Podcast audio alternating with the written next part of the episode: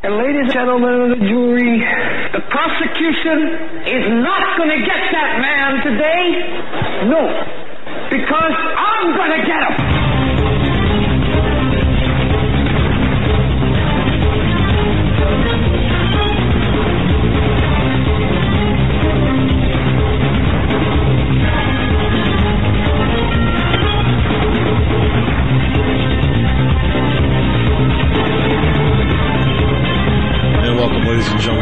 Episode of the Hagmann and Hagmann Report. Have we got a, just a tremendous show for you? Right out of the gate will be Mr. Steve Quayle, my good friend, and and uh, just a tremendous man of God, but a tremendous writer, a tremendous author, and uh, something that you know.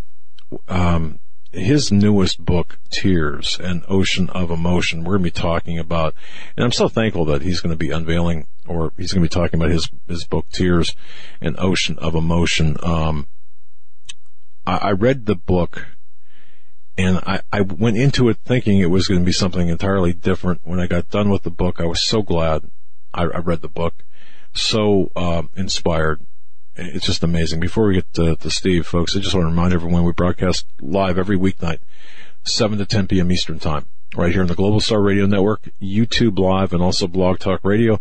We've got two different websites, Hagmann Report, of course, HagmannReport.com that is, and Hagmann and Hagmann.com, folks. Also, I put up a couple of videos this weekend. Uh, we did, we, if, please pass these videos around, especially uh, the one that I put up last night as it relates to our infiltration into the progressive, uh, the progressive uh, groups. Okay, so I, it's it's a 13, I think it's a 12, 13 minute video, but it's very extremely important and informational. It's a, it's an important update about the uh, potential for civil war in this country, and I believe that we're on the precipice of that. Portions of this broadcast brought to you by ZipRecruiter.com. Folks, go to ZipRecruiter.com if you need to find that best, that one candidate, the perfect candidate for your job. ZipRecruiter.com is the place to go. Go to ZipRecruiter.com. Right now, folks, listeners of this show can post jobs. If you're looking for that perfect hire, that perfect candidate, you can post your job openings on ZipRecruiter.com for free by going to ZipRecruiter.com slash free trial. That's ZipRecruiter.com slash free trial. Um, more on that later, but, uh, again, the book tears the ocean of emotion. Uh, I'll just open up by saying this, and I'm going to turn it right over to Steve. Steve has somehow managed to capture the physical and spiritual components of that single teardrop that, that flows down the face of, of, of, of your wife or that loved one. And I don't know how he has done this, but Tears, an Ocean of Emotion is unlike any other book you'll ever read. He takes, he will take you on a journey from the physical to the spiritual and back again. He manages to unpack the science and the spirit of one's tears, providing you with uh, just tremendously valuable insight into the complexities of both worlds as they are manifested in a single yet most meaningful tear. With that, Steve Quayle from stevequayle.com. Welcome to the Hagmann Report. Hi, Doug. What a what a joy to be on with you tonight. Kind of a uh, role, I guess, and I want to share something. I did not come up with this. I did not plan to write this. This is to give God glory. You know my scripture that I try and, and literally remind myself of daily, and I think I do uh, a pretty good job when I look in the mirror and go, "Without you, Jesus, I can do nothing." Meaning Jesus is not me in the mirror, but Jesus. I keep reminding myself that a man has nothing except he receive it from above. And as you read the book, Doug, one one thing that uh, probably came to your mind as uh, astonishingly as a revelation that came to mind when God gave me this in the shower is each tear we shed has a purpose. And you know what's interesting, what got me going on this is, and then I'll go into the revelation the Lord gave me. Now I did not get this in a linear way. How else would the Lord talk to me except the way that I relate to information? As most most people know, I'm sorry that I sometimes leave you hanging and go on to other stuff. All I can say is, you know, it must have been those bike falls as a kid or rolling doom buggies. But the thing is, is that I managed somehow by the grace of God to be able to share things that He's placed in my heart. Well, this whole thing came about in an interesting way. I was pondering Jesus wept, the shortest sentence in the New Testament. I was pondering, you know, how many tears have been shed in history. And I started to basically, you know, just just think of, of Jesus and, and who as a son of God, all the tears that he bore for the sins of mankind. And so I'm in the shower and the Lord drops the words into my spirit tears, an ocean of emotion. And I go, an ocean of emotion. And that, which basically within about a 10 minute shower, I pretty much had the whole layout of this book and how I wanted it to go and how it would play out. First of all, most people don't know that just as our tears are uh, unique to each of us, it's designed, they're designed to give us comfort when basically we're overwhelmed with emotions. Jesus was overwhelmed with emotions when Lazarus died. But I think the greatest revelation that came out of this for me, and I'm praying tonight, ladies and gentlemen, that your eyes will be open and that your ears will be open to what I believe is probably one of the greatest revelations of who Jesus is, and I have never heard it spoken this way. And it's not to say anything other than it's time for the people of God to recognize how great a gift salvation through the blood of Jesus Christ truly is.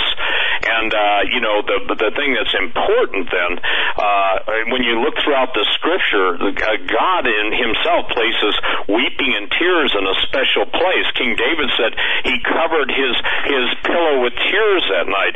Jeremiah Jeremiah cried out, "Oh, that my eyes, you know, would would be a fountain of tears." And and most people don't understand. Jeremiah was also, I believe, uh, uh, pro- prophesying the role of Jesus, the coming Messiah, to know what he would be like. Uh, Jeremiah nine, chapter, uh, forgive me, chapter nine, Jeremiah, the first verse. Oh, that my head were waters, and my eyes a fountain of tears, that I might weep day and night for the slain of the daughter of my people And I'm going to give just two scriptures and I'll go into what happened in the shower.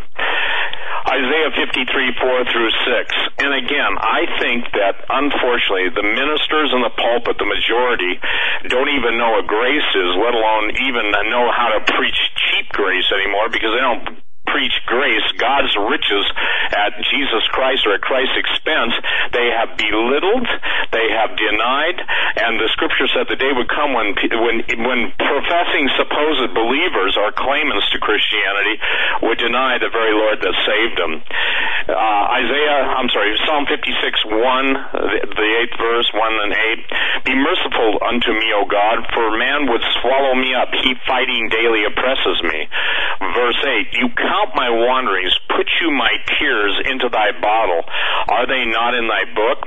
So every single tear, and when, when we get to the end of this uh, hour, I'll share that in the book of Revelation. It talks about what God does with the tears of uh, the righteous and the saints and the redeemed to put it into perspective, God gave me the instant understanding in the shower that Doug, uh, that day, Doug, that uh, that basically your tear is like the quintessential memory bank for all your emotions, all your perceptions, all your life's experiences, all the tears of disappointment, the tears of failure, the tears of joy, every human emotion that you've experienced in your life, good, bad, or even indifferent.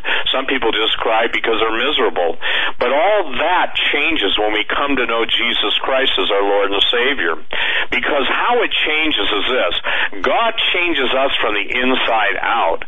And where there were tears of defeat, tears of agony, and even tears of uh, the person that's got his hand on the trigger, uh, he's already cocked the hammer, he's already chambered around in a semi-auto, and getting ready to blow his brains out. God has a way in answer to prayer, and and and like you have seen on this your show, and we have seen praying for people on your show, and talking and telling people don't pull that trigger. God loves you. And for everyone who's thinking of committing suicide tonight, and I only go here when the Lord prompts me, I want you to go to the 139th Psalm, and there is a beautiful verse in that that more numerous than the sand of the sea, so are God's thoughts towards you. The problem with suicide is, and I know quite a bit about it, and have unfortunately been uh, around too many people that went to an untimely uh, uh, grave because unfortunately the demons uh, got to him, and not only the demons get to him, but dumb, uh, and I'll say this, uh, dumb, non-understanding pastors of spiritual warfare talked them out of their own deliverance. So, you know, what I'm saying tonight is this is a special word that God gave me. Now, back to the revelation. Do not come, please, do not, do not take your own life. No matter how hopeless it seems, no matter how much despair is in your life, I hope that by the grace of God tonight, and I believe by the grace of God tonight, He'll help you to understand this. Every tear we shed, is saved up, both in the righteous and in the damned. The tears of the righteous, the tears of the damned. And I'll hit it right off. You know how I like to go to the bottom line. There comes a time for the righteous that God wipes away our tears. They're poured out upon His altar as a one-time offering to God.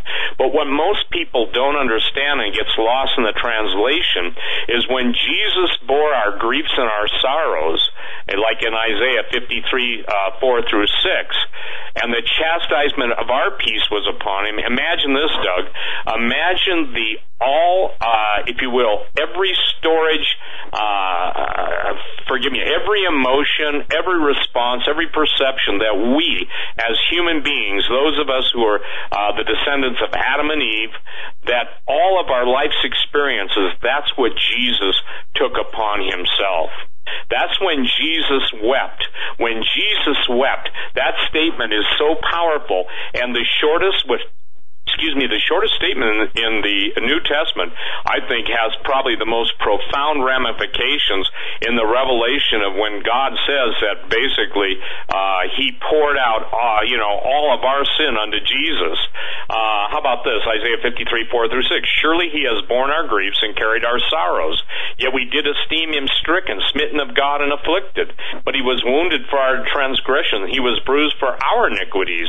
The chastisement of our peace was upon Him him, and with his stripes we are healed.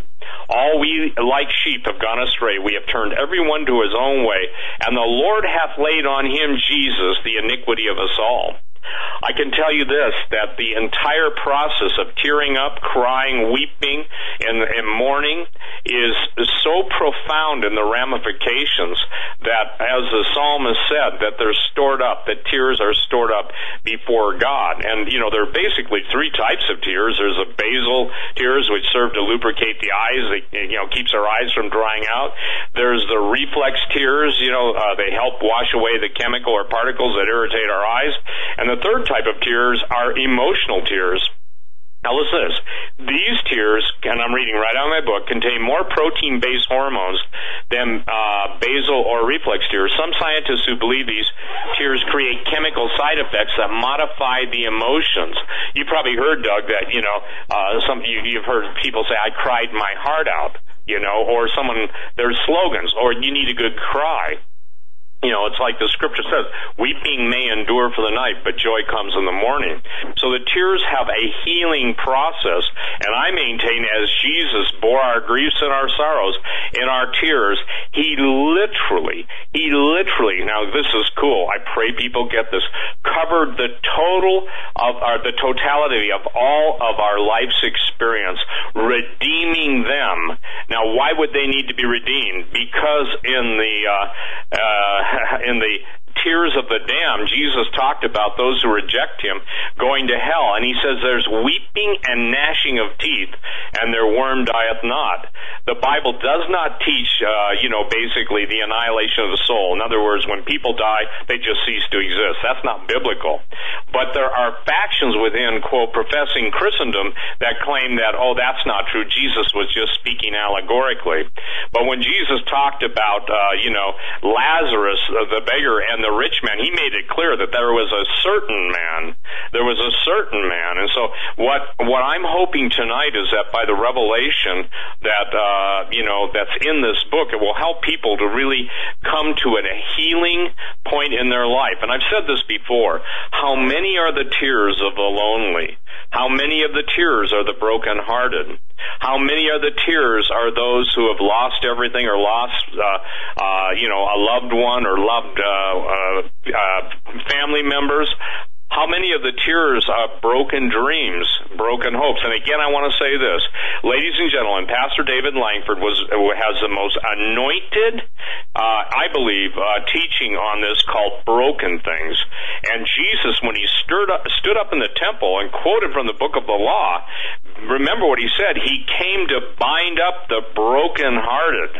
He came to put the hearts back together, and only God, the, the maker of heaven and earth, and the creator of us, could do such a thing. So, Doug, that's why I'm excited about this book, because I've never in my life thought that I would write a book like this. I never did, and I, I promise that's not uh, false anything. It's just I never did. As a matter of fact, I was working on the book with Tom Horn that we're co-producing that should be out, I think, the end of April. You know, we'll be announcing that on Hagmann and Hagmann, ladies and gentlemen. I think it's like 590 pages. Tom wrote half, I wrote half. So my mind was totally in another place, probably in another galaxy, you know, and when, when God gave this to me in the shower. So it, it's, is very important already, Doug. Uh, the people that have read the book and we've shipped them out there in stock. I mean, we're we're we're just shipping them out, but they're saying this: I've never been so blessed and never realized how much God loves me. You know, I don't think, and I'll say this: ninety percent of the Christians, and I would have been included in that, really don't understand the love of God in the degree that it's revealed. This whole thing came about too, by the way, because I said, Lord, I want you to start teaching me how you see things. Not as commentaries, they're good, they have their place. Not as just me sitting down exegeting or going through my concordance word by word. That's good too, because the specific Hebrew words, the specific Greek words have really defined meanings. And the point that I'm trying to make now is that tears an ocean of emotion.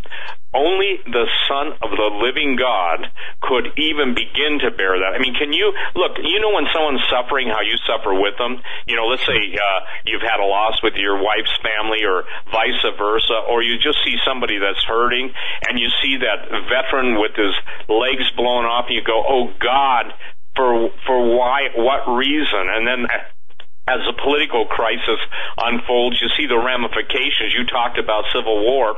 I believe, now I'm going to share this, Doug, and I didn't say this on Sheila's interview in this way, uh, Sheila Zilinsky. I believe that the reason why God has had me, uh, I don't know, write this or share this with people is simply because we're going into a time of national sorrow and mourning. I don't know what that means, okay? I can try and figure it out, but it's going to be such a major event. Now we've heard that, you know, I get the emails, you get the emails, we get the emails. Uh, you guys have been saying that for years.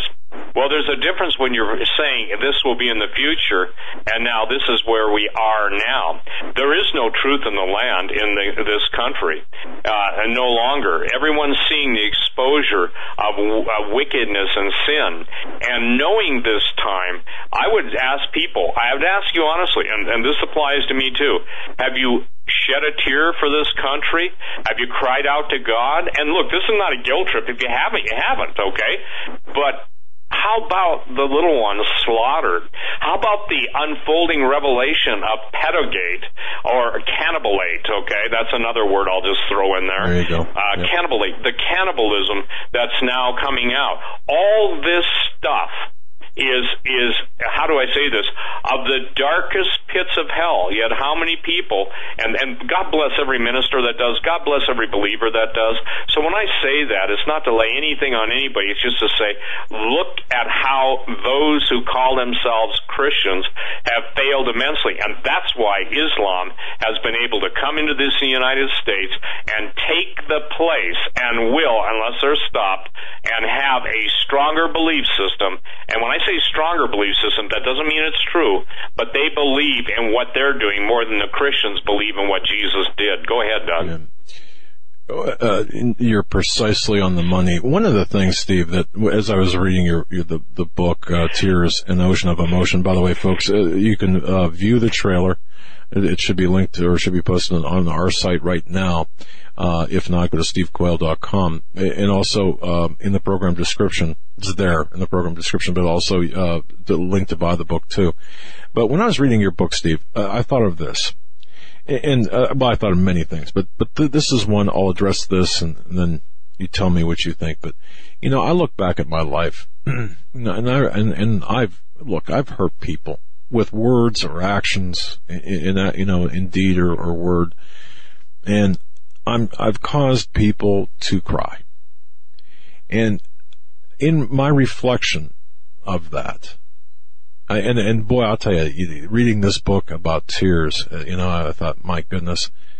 Okay, when when, when one understands the uh, the emotion and and the components of the the tear that falls down the cheek of the person you hurt, you look at things a little bit differently. You look at maybe tempering your words a little bit more. You you caused me in in your book, and I'll just say this flat out uh, sometimes I, I, say things, Steve, and I could be very cutting with my words, especially with the people I love.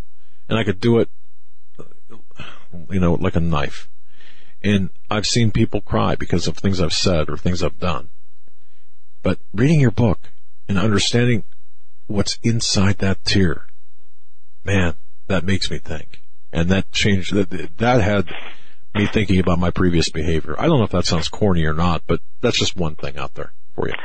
Well, let me tell you this. Each line, each paragraph, each chapter was convicting to me because, look, I understand I've been abrupt. And for those of you who have been offended, I sincerely apologize. Uh, you know, one of the things, because it seems like I have been ducking incoming for 23 years on talk radio, uh, you know, I I basically have blown it. I wish I could say before the Lord that my anger is under control. I'm working on it. But Doug, what you're saying is this. The very things that responded, that you responded to, believe it or not, God's healing in your heart, you know? I, sure. I hope you understand that. What people are saying to me, and this is true of me too, I'm going, God, you gave this, and, and by the way, I make no claims. Obviously, I do the research on grief counseling and stuff like that because, you know, I'm not a psychologist, I'm not a psychoanalyst or anything. There's no claims made about anything. But I quote some smart people. Let me give you this from Joseph Stromberg, and I think this is pretty interesting, called Emotional Components of the Tears uh, the microscopic structures of dried tears, I had this moment where I suddenly thought, I wonder what a tear looks like up close. Eventually, I started wondering, would a tear of grief look any different than a tear of joy? And how would they compare to, say, an onion tear? Tears are the medium. Now, here's a tears are the medium of our most primal language in moments as unrelenting as death, as basic as hunger, and as complex as a rite of passage is as it's as though each one of our tears carries a microcosm of the collective human experience like one drop of an ocean. Pretty cool, huh? I mean, that's a powerful statement. In other words, they've proven scientifically that each tear is different. That when you cry, based on the emotion, the underlying emotion, the pain, whatever it is, the heartbreak, the loss, it produces different chemicals that show up in the tears. And the photomicrographs of those respond accordingly. Meaning, you can these guys that do this is is uh, do these take the photomicrographs of the tears and have gone on the study. It, it was a mind blowing thing for me. Okay. I never, excuse me, I never, never realized how important it really was, and I didn't understand it. So, you know, the the the cry your heart out. Well, somebody said this, and I forget uh, who it's who said this, but they said uh, crying is to the soul what soap is to the body. It's a cleansing thing. The chemicals that are produced, our entire neurochemical, our entire physiology, the entire cellular structure of our of our cells and the DNA and and all of the things that God put in us.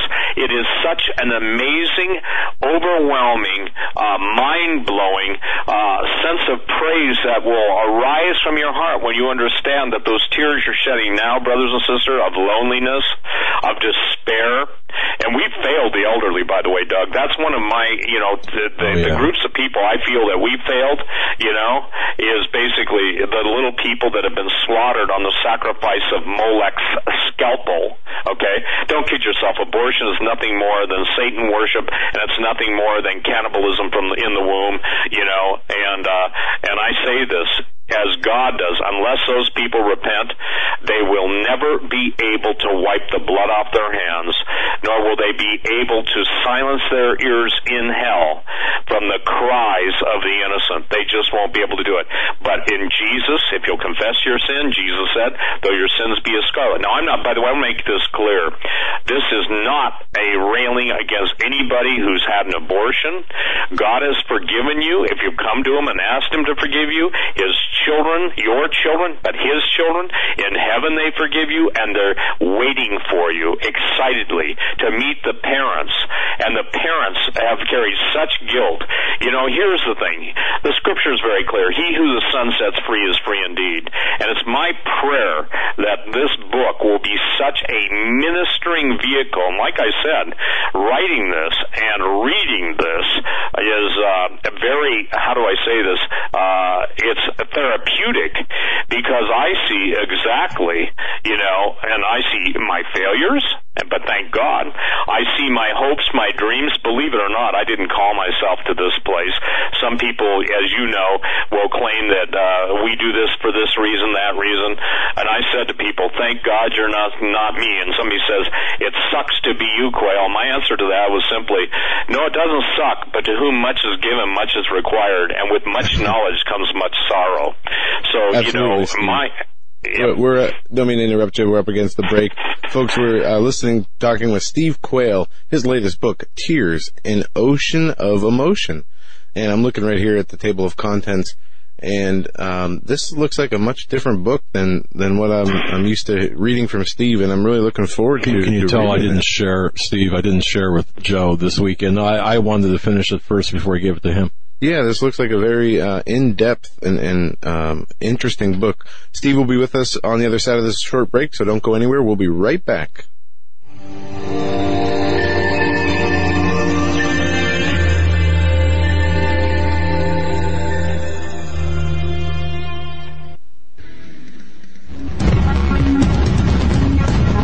Visit HagmannReport.com for the news and articles that matter most. Stay tuned. We will be right back. In a thrilling series of novels, T.C. Joseph takes us into the lives of three families who struggle to maintain normal lives in a world where conspiracy theory and Bible prophecy collide. T.C. Joseph's viewpoint of alternative history and understanding of prophetic events will change your view of the world and the events on our horizon. Kirkus Review states, readers of end times fiction will be hard pressed to find it done more intriguingly than this. Extremely readable and fast paced. BlueInk Reviews boldly states, fans of Tim LaHaye's Left Behind series and Tom Perrotta's The Leftovers will find this thought provoking series absolutely riveting. Order your copies of T.C. Joseph's This Generation series from Amazon.com. Book 1, Precipice. Book 2, Pentecost. And Book 3, Penance.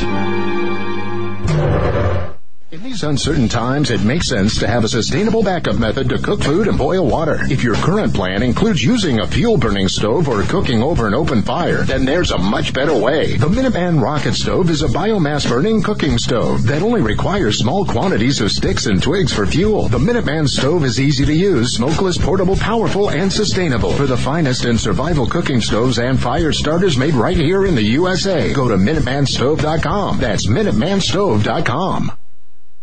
you may never look at your city, town, or its people the same way ever again. Stained by Blood, a murder investigation based upon a true story by private investigator Douglas J. Hagmann. Using the character Mark Stiles, Hagmann takes you on a journey behind the scenes where the homicide becomes a secondary to an underworld of satanic ritual abuse, child abduction, and even mind-controlled experimentation. A world dismissed as conspiracy by those who want to keep its secrets hidden exposing the dangers, denials, and deceptions. For five years, a brutal killer remained on the loose, free to kill again. As Mark struggles to navigate the maze of bizarre twists and untangle a web of deeply hidden secrets kept by some of the most powerful and influential people in his community and beyond. Stained by Blood. Order your copy of this engaging novel today at HagmannandHagmann.com and click on the link. Stained by Blood.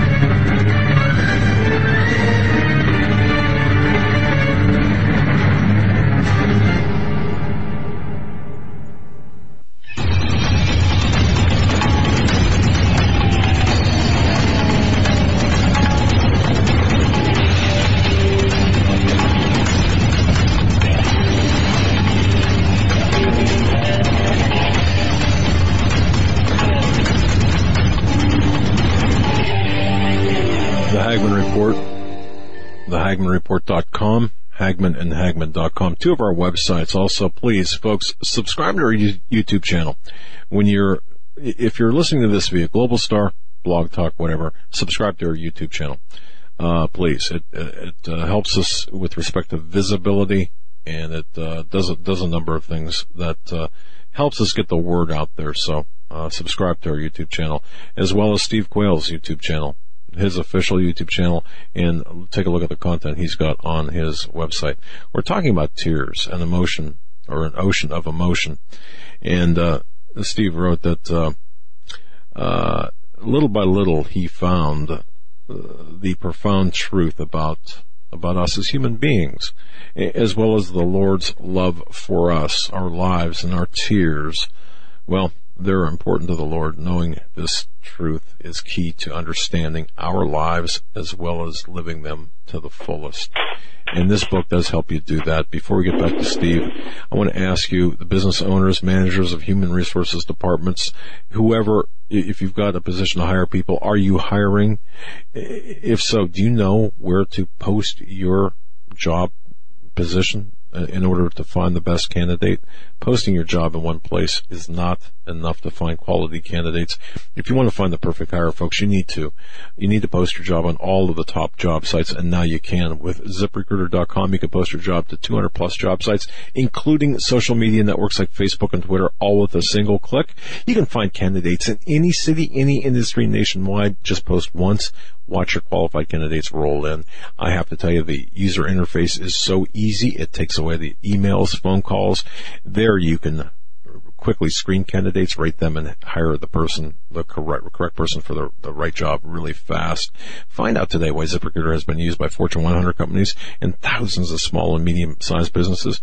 Right now, listeners to this broadcast can post jobs on ZipRecruiter for free by going to ziprecruiter.com slash free trial. That's ziprecruiter.com slash free trial. One more time to try it for free. Go to ziprecruiter.com slash free trial. Our guest uh, for the rest of this hour is Steve Quayle. His website, stevequayle.com. He has a, a new book, Tears, an Ocean of Emotion. And that's what we're talking about in this segment. Um, Steve, looking over your table of contents here, I don't know if there's any one area you want to get into more detail in. One of the chapters that I was looking at was chapter nine, sackcloth and tears. Um, but let's go where you want to go. Well, I think it's important to understand that to uh, uh, everyone who's now being brought into the world of uh, DNA, deoxyribonucleic acid, and all of even the biocomputers, the idea of storing enough memory on a single drop of water should come as no surprise to how great God is. You know, uh, until recently, Joe, the, the notion of keeping a record of each tear we shed or each uh, or each hair on our head, and I've asked the Lord for more uh, hair so He can, you know, I, I'm asking for the multiplication on that and not the uh, division or subtraction. You know, many argued that that was hyperbole, but it's not because even a human um, a strand of DNA, the storage capacity is overwhelming. And I want to make this clear: in our tears, it's really important that our tears contain our individual DNA. Obviously, that's why they swab uh, mucus out of your mouth. You know, when they want to take a uh, sample of your DNA, and that what's it, it provides the quintessential storage medium for all our unique traits. And what's most profound to me is each tear contains a record of the genetic material that makes each of us unique. In other words, Joe Hagmann, Doug Hagmann, Steve Quayle, all of our tears are different. They're not only different as we are different genetically, obviously, we have different uh, uh, uh, way that all of our life's experiences have come together, but that's the uniqueness. And here's what I want to say again, please, ladies and gentlemen. Doug, if you can say this better than I can, please, because I get overwhelmed with how cool this is, okay? That when Jesus wept, the sum total of all tears shed on the planet, both at his time, up until that time, and even forward until his second coming, would be uh, uh, born in his body because he's God.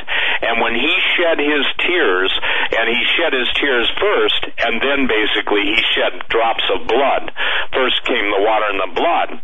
Uh, and in, in, for instance, in the Garden of Gethsemane. But here's something, Hebrews 5, 5 through 9, and talking about Jesus, who in the days of his flesh, verse 7, when he had offered up prayers and supplications with strong crying and tears unto him that was able to save him from death, and was heard in that he feared. Jesus had the fear of the Lord. That's one of the seven aspects of the Holy Spirit.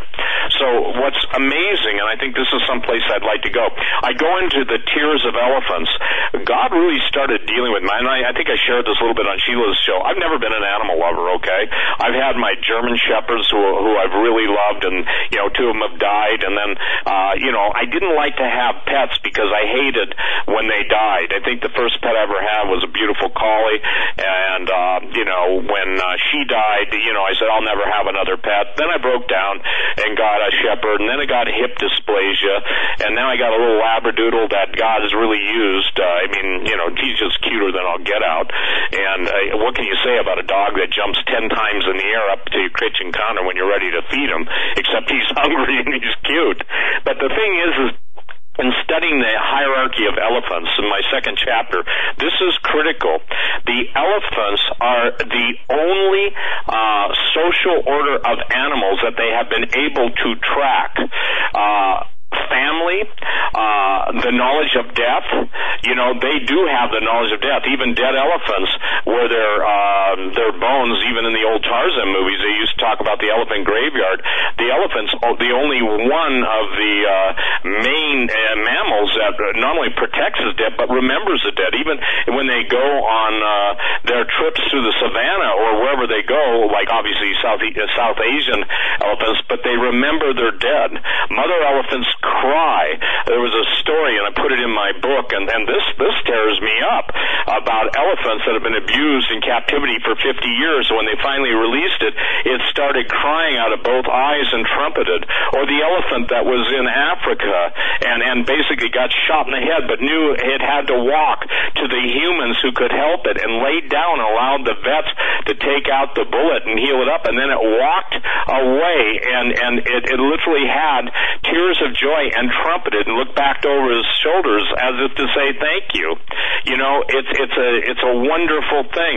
Elephants, I said this. Elephants treat their uh, members of their clan better than we as Christians treat each other, and I'm guilty of that too. Because I've said all along, I said, God, I don't want to be at war with your your people, and then somebody gets me in a battle over flat Earth, or they get me in a battle over this or that, you know, and I should know better, or right when I think I've, I've escaped to battle. I get drawn in by somebody who wants me to take his side, and when I don't, I become the enemy.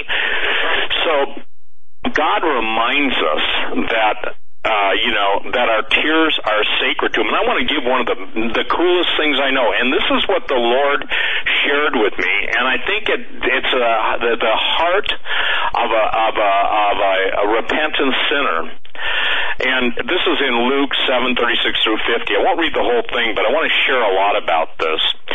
And one of the Pharisees desired him, Jesus, that he would eat with him. And he went into the Pharisee's house and sat down to meat. And behold, a woman in the city, which was a sinner, when she knew that Jesus sat at meat in the Pharisee's house, brought an alabaster box of ointment and stood at his feet behind him weeping and began to wash his feet with tears and did wipe them with the hairs of her head and kissed his feet and anointed them with the ointment. Now when the Pharisee which had bidden him saw it, he spake within himself, saying, This man, if he were a prophet, would have known who and what manner of woman this is, and, and who it is that touches him, for she is a sinner. Now look at the tears aspect of this. A woman who's a sinner, most likely prostitute, although it doesn't say that, but I think it indicates that because only prostitutes could afford the alabaster box of ointment, which was one of the most precious things, commodities in that time in biblical times. Now, here's what she does. She stood at his feet behind him weeping and began to wash his feet, the feet of Jesus, with her tears and wiped them with the hairs on her head and kissed his feet and anointed them with the ointment. Now, the Bible says a woman's hair is her glory. So what she did, okay, what she did is basically took her entire life, her tears, the emotions, all of all of the uh, things she wished she would have done, the things she didn't do, uh, the life she could have had, the life she had to live, and she put it all at the feet of Jesus, and she wiped the feet of the Savior of the universe with a composite totality of her emotional being, of her of her total life's essence, and then with her hair, that was her glory. She took that which she had, the most precious thing she could hand give was her hair, and she wiped what did she do? She wiped the feet with the hairs on her head. And then he, and then it says, and she kissed his feet and anointed them with the ointment. The ointment was probably the most expensive thing she had.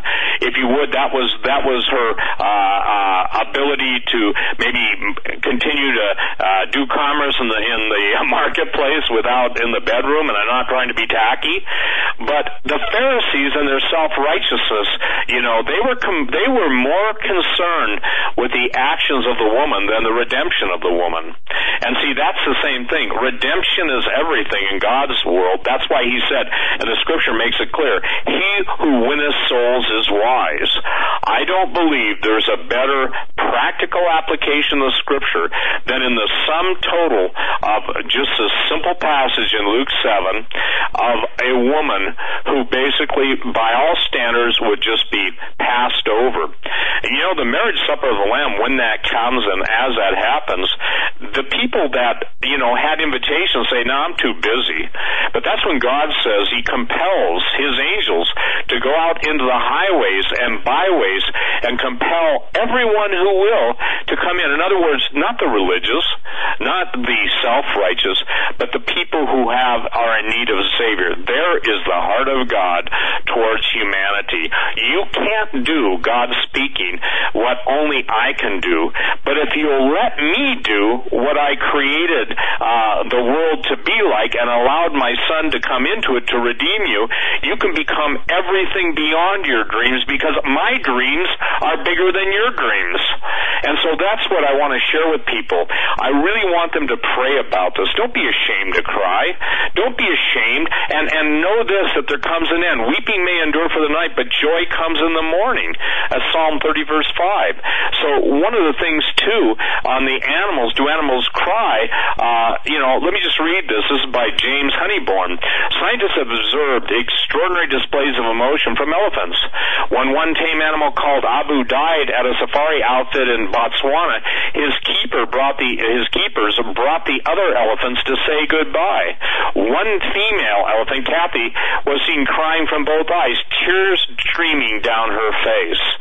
Now, brother you know, I say, and I stand by this statement, the idea that, that the elephants treat themselves better than us, most people can't help but, you know, uh, rub our noses or, uh, we want to rub their noses and their stuff, and Jesus said, quit rubbing your noses. That's again why God hates tale bearing and slander. Because he who covers a matter is greater than he who reveals a matter. And I can tell you this from personal experience, coming into you know different situations, love covers a multitude of sins, but hate, jealousy, and envy, uh, the only response they can have is through the accusation of others, as in, as referenced by Satan himself. When Satan caused you know a third of the angels to fall from heaven, it was due to his accusations against God, and the angels listen. Those of you who listen to accusations are going to get poisoned by the nature of the accusations because it certainly isn't the spirit of God. Okay, now this is this is interesting, Doug, because as we go on, and I can't I can't get into uh, uh, all the different chapters because, as Joe said, but you know, there's just so many of them. But I think that people need to understand that this book came, and I asked Pastor David Langford. I said, David Langford, have you ever heard anybody in your entire ministry? And David Langford is a called minister of God. He's been in the field for you know 20 years as an evangelist, and then as pastoring, and he was ordained, and uh, men of God laid hands off him, uh, on him after he was uh, you know proven. He had to prove himself acceptable to the uh, um, whatever denomination. So are people that are, I would say this, ordained in that way, and and they're they're ministers. They watch for our souls. But I asked David, Doug, I said, David, have you ever uh, heard anything like this? He said, No, I never have. I said, In all that Jesus bore, our sorrows and griefs, had the subject of tears ever come up? He said, No. And then I understood this was a revelation, and I'm not saying somebody else hasn't thought about it, I'm just saying this, that it was a revelation that God needs us to understand at this point in life. Because, and here's the, here's the part I want people to understand. Mourning is natural. M-O-U-R-N-I-N-G. You can't hurry it. You can't speed it along. You can't pat someone on the back. A potluck's good for the day of the funeral or the ceremony, but that doesn't do it. The best thing that people there's a scripture that says uh, not scripture forgive me there's an adage that says time heals all wounds. That's not necessarily true. I would say this jesus bore all wounds and he can the only one who can carry the burden of someone who's uh, in agony over their loss is the lord jesus. You pray for people you encourage the people you do every act of kindness you can but you got to understand that mourning is a process it is a process. It took me uh, when my brother was murdered. My brother was murdered. I don't the year of Mount St. Helens, whatever that was, and you know they we never found his body. We know who killed him, and that guy ended up killing himself. But for 20 years, even knowing his murderer, the police pretty much weren't able to uh, act. His wife was going to uh, uh, testify against him. Then he shot her, and she lived. And then fast forward another 20 years, Doug, and he shoots her again and she doesn't die, and then he shoots, he turns the gun on him in his, in his, you know, he shoots himself in the head, and he dies. Okay, but it took me so long to get over that grieving process. And those of you who have had uh, family relatives murdered, my heart is with you. That's not a false sympathy because there's an unresolved, um, if you will, an unresolved ache, just like a husband who's killed in a car wreck or a wife or whatever.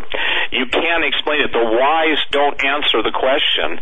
But the thing is, if you know that what you're going to meet them again, see, this is the hope of Christianity. This is where we differ, you know, than in every other religion in the world. You know, we're not going to sit in some temple uh, contemplating nothing for the rest of eternity, and eternity is a long time.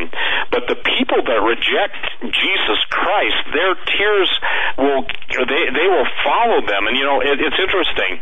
People want to believe the good stuff Jesus talked about, but they don't want to believe when he's talking about hell. And, you know, people say, well, we do away with hell. We do away with the hammer that Christians have over our heads. No. By the fear of the Lord, men depart from evil. And Doug, I'll tell you this. I can sum up the entire, entire failure of the church in the 20th century and 21st century. There is no fear of God in the land. There is none. Because the fear of the Lord is to hate evil. And the fear of the Lord is one of the the uh, ministering aspects of the sevenfold functions of the Spirit of God. So this is this is kind of where I'd like to take this, and then I'll let you. I just want to read one more scripture, you know, five or six verses, and then I'll Sure. just be quiet and let you ask me questions. Ladies and gentlemen, this book is available on my website. You can also link to it on Doug's website. Uh, it's it's five dollar, twenty percent off until the end of this month because uh, I didn't get them as quick. They're in. We got plenty to ship, and they ship every day. So Luke sixteen nineteen through probably twenty four. There was a certain rich man which was clothed in purple and fine linen, and fared sumptuously every day. And there was a certain beggar named Lazarus, which was laid at his gate full of sores, and desiring to be fed with the crumbs which fell from the rich man's table.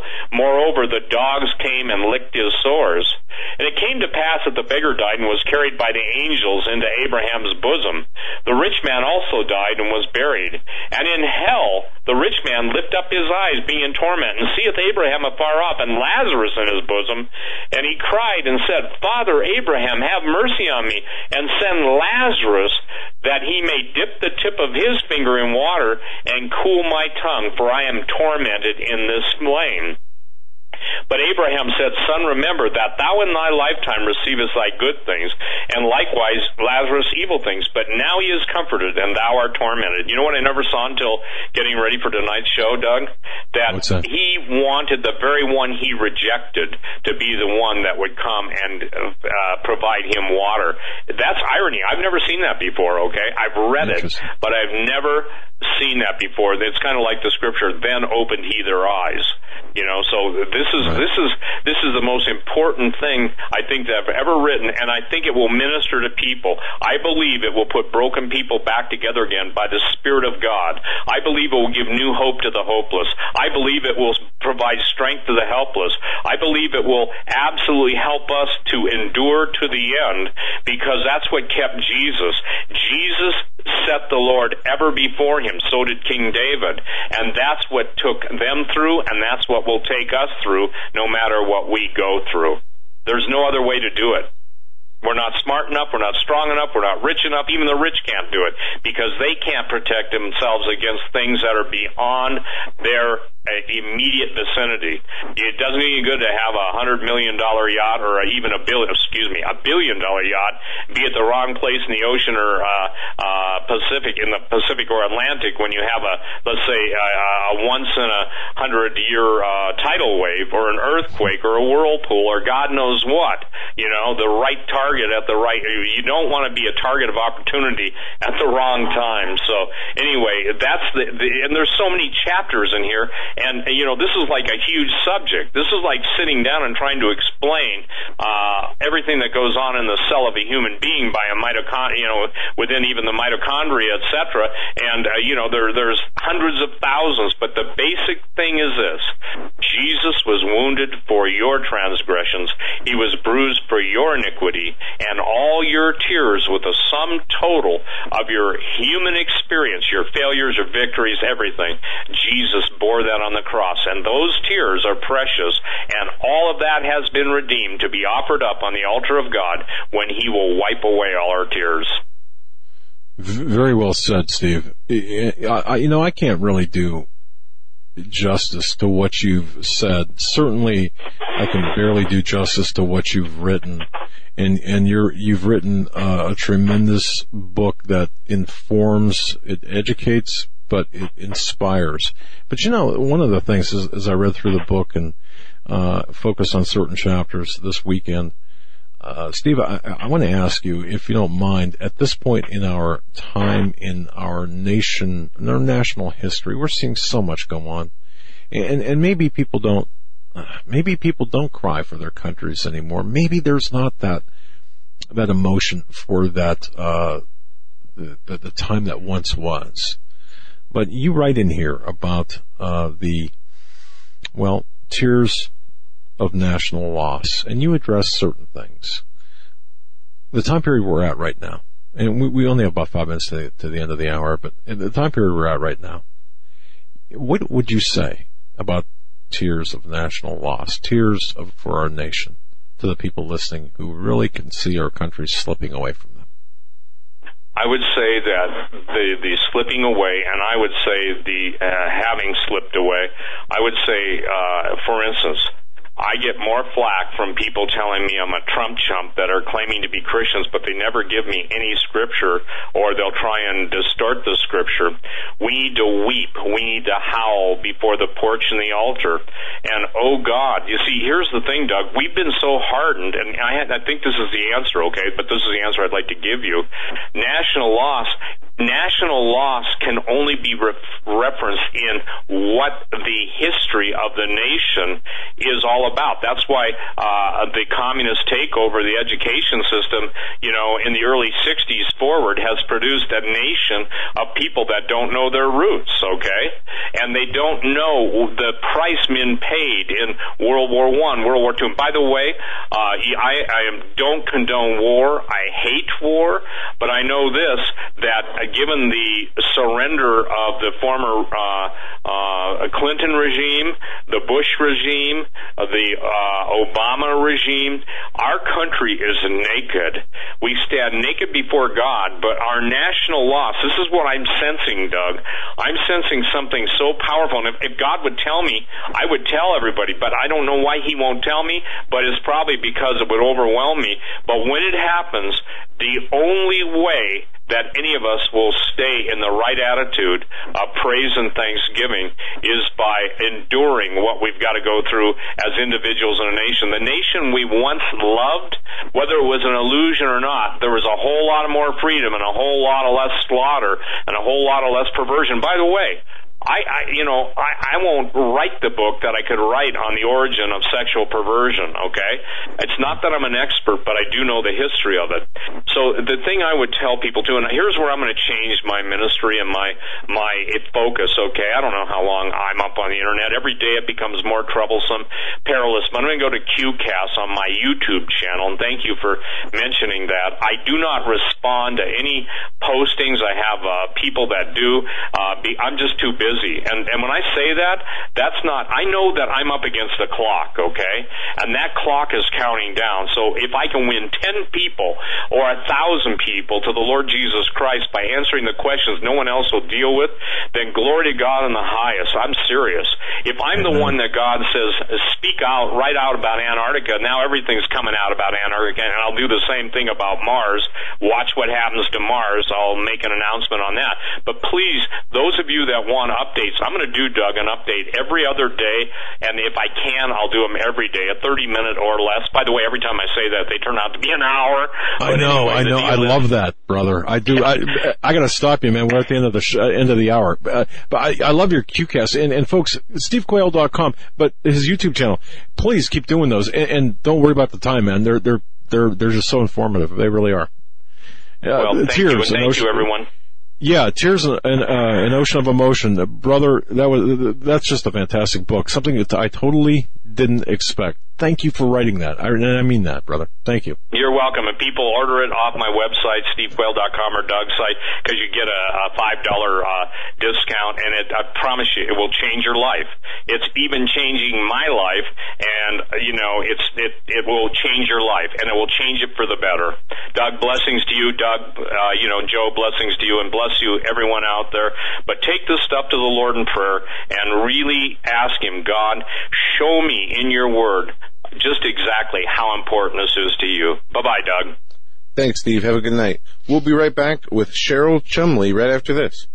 Florida, they created something called the GMAG power cell. It produces electricity by adding salt water to this unit that recharges rechargeable batteries. It's the coolest thing you'll ever see in your life. It's really neat.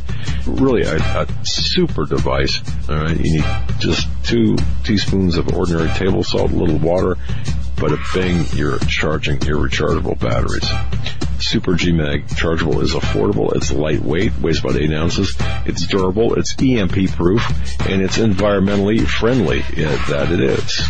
It'll provide safe and convenient power for recharging uh, six AA batteries off the grid when other power sources aren't available anywhere, anytime, in any weather, day or night. Go to greennovative.com. That's greennovative.com. Perhaps you're a business out there, a small business. Hi. Would you like to extend the reach of your business? Doug Hagmann, I bet you would. Would you like to, to have the same opportunities as companies such as Omaha Steaks, Pro Flowers, and Casper Mattress, some of the bigger companies out there? Would you like to have that same power?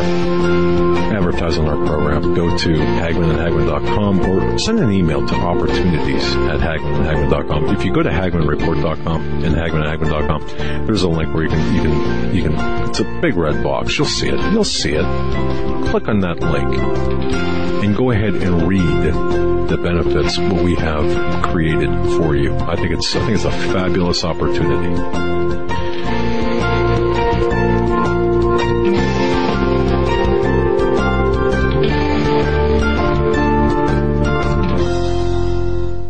For investors, timberland has become the symbol of safety. Global tropical timber demand continues to surge as the world's population increases. The need for managed, sustainable timber production forests has never been greater. When stock markets crash, trees keep growing. Direct ownership of fully managed tropical timberland acreage is now available to accredited investors. Prime, valuable hardwood groves close to the beautiful Costa Rican border generate and maintain superior long-term wealth. Consider visiting our forest plantations. Qualified accredited investors should go to precioustimberprofits.com or dial 855-888-6288 for more information. Call 855-888-6288 or visit precioustimberprofits.com. This announcement does not constitute either an offer to sell securities or a solicitation of an offer to purchase. Offering made by prospectus only. 855-888-6288 precioustimberprofits.com.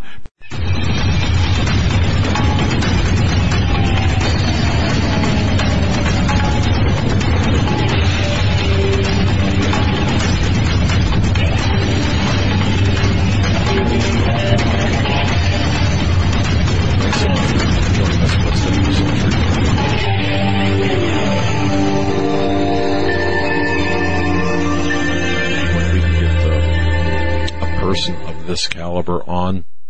I'm referring to our guest Carol, or I'm sorry, Cheryl Chumley.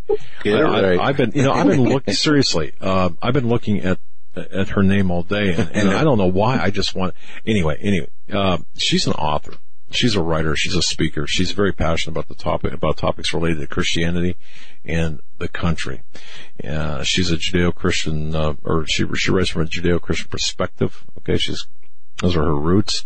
Uh, she writes about the Constitution, about the Constitution, politics. She's an award-winning journalist. She, uh, she's got her resume like fills a legal yeah. tablet. You know, I mean, um, she's got. Uh, as a matter of fact, folks, uh, I, I, love this because uh, when, we, she, when we talk about journalists, this is uh, what we mean when we say journalists, not talking heads or pundits. Um, this she is a person who does the research, gets yep. the facts, That's and right. reports the facts and, and instead of you know uh, being paid to she's uh, a read talking points off a piece of paper. Right, and, and she's a Robert uh, Novak Journalism Fellow. And as part of that year-long project, she spent a year researching private property rights in national heritage areas. Very interesting.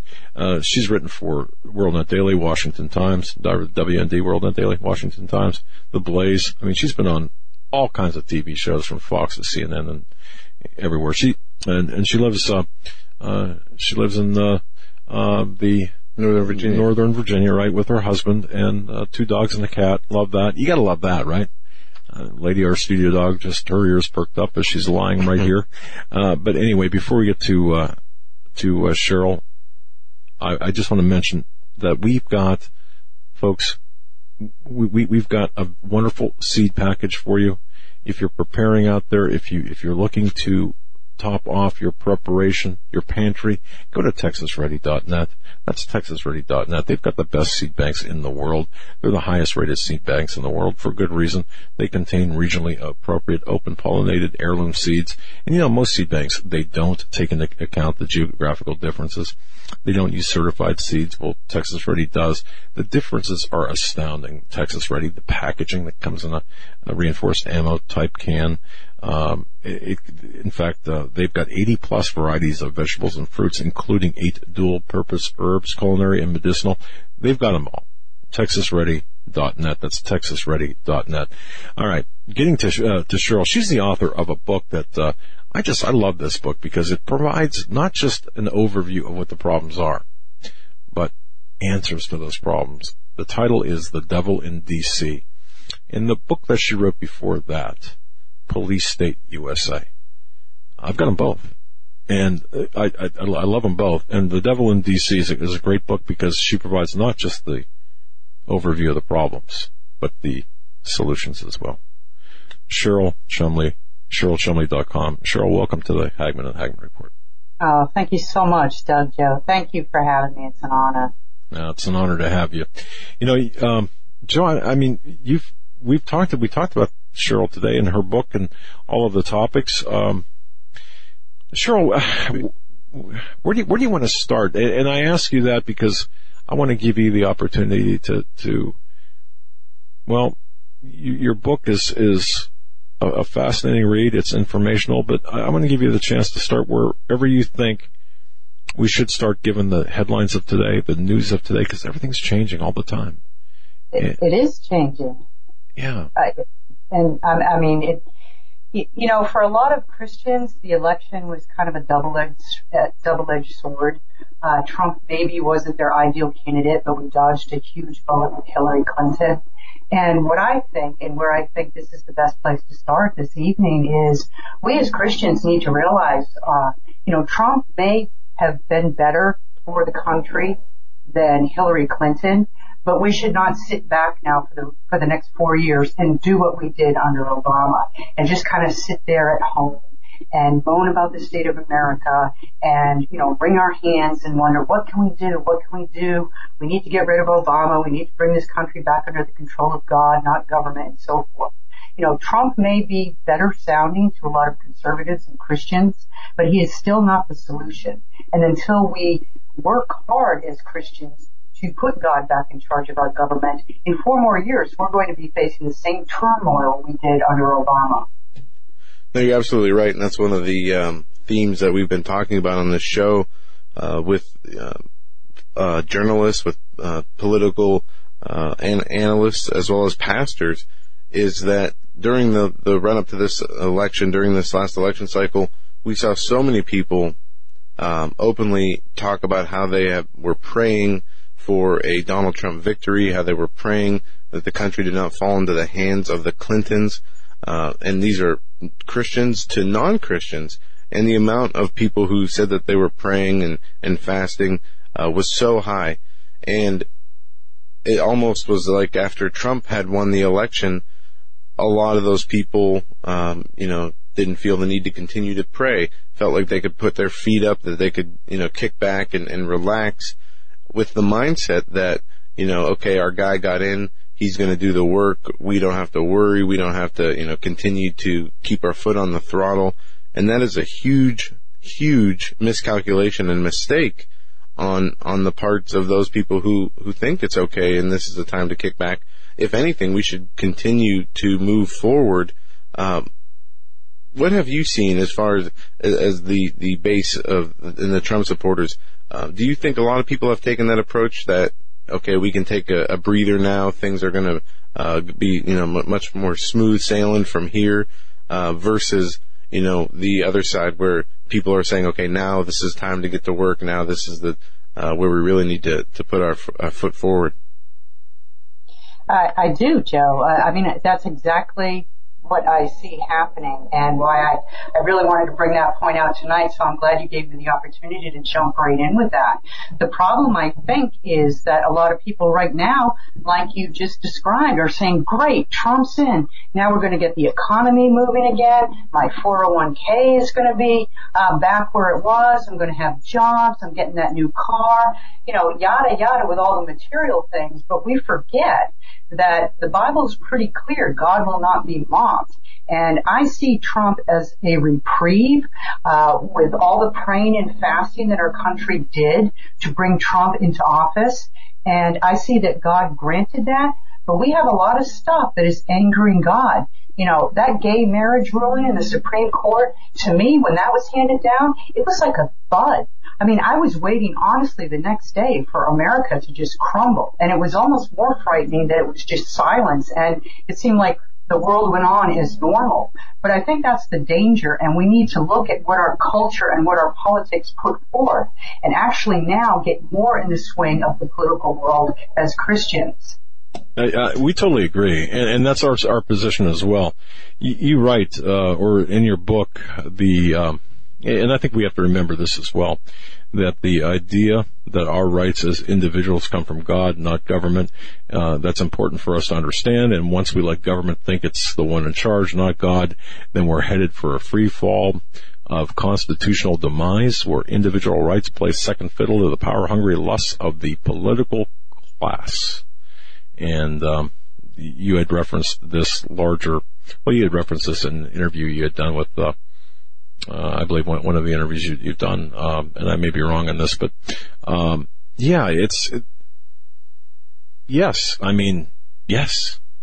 it's like speaking to the choir.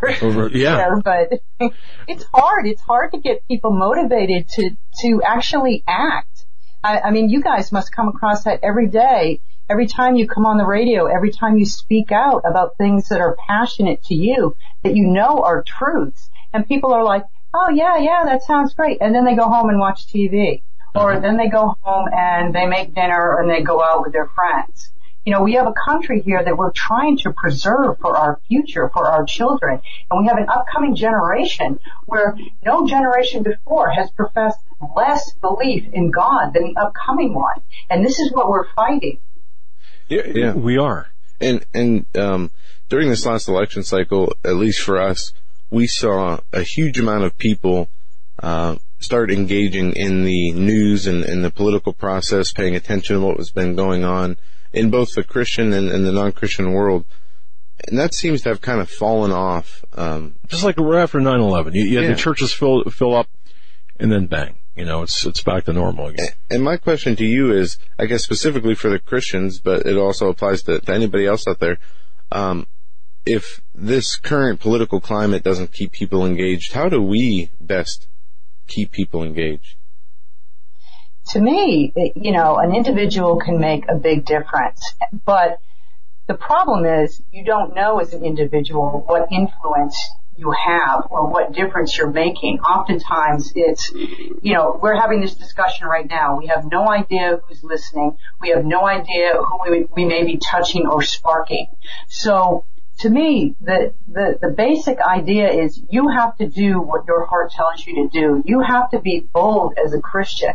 Uh, I, I don't really abide by that Christian teaching that, you know, we must be quiet and we must follow our leaders quietly because I think in this country we have a different government. Our, our government is of by and for the people. So that puts it incumbent on the individual to speak up.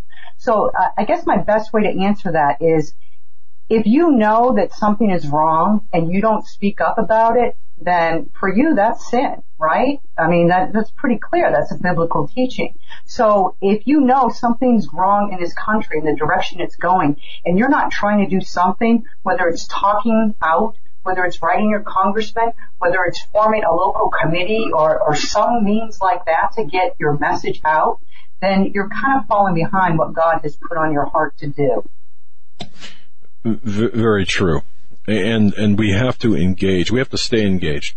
What do you say to people, especially Christians, who say, "Well, you know, I just can't follow Donald Trump because he doesn't, uh, you know, he's uh, he doesn't represent all of the Christian uh, uh aspects. That you know, yeah. he's, he's, not he's not the he, he's not our, our perfect candidate, so to speak. What do you what do you say to Christians who are I'm not talking about, uh, about iconic worship there's a there's a sect of Christians out there that look for a savior yeah. in a political sense through a religious ideology, even though we'll never see that in this country uh, or in this world. And when we do, it'll probably be the Antichrist. But um, yeah, there there is this this judgment amongst Christians that says, well, you know, he's not a Christian up to the standard that I believe one should be, therefore I can't support him.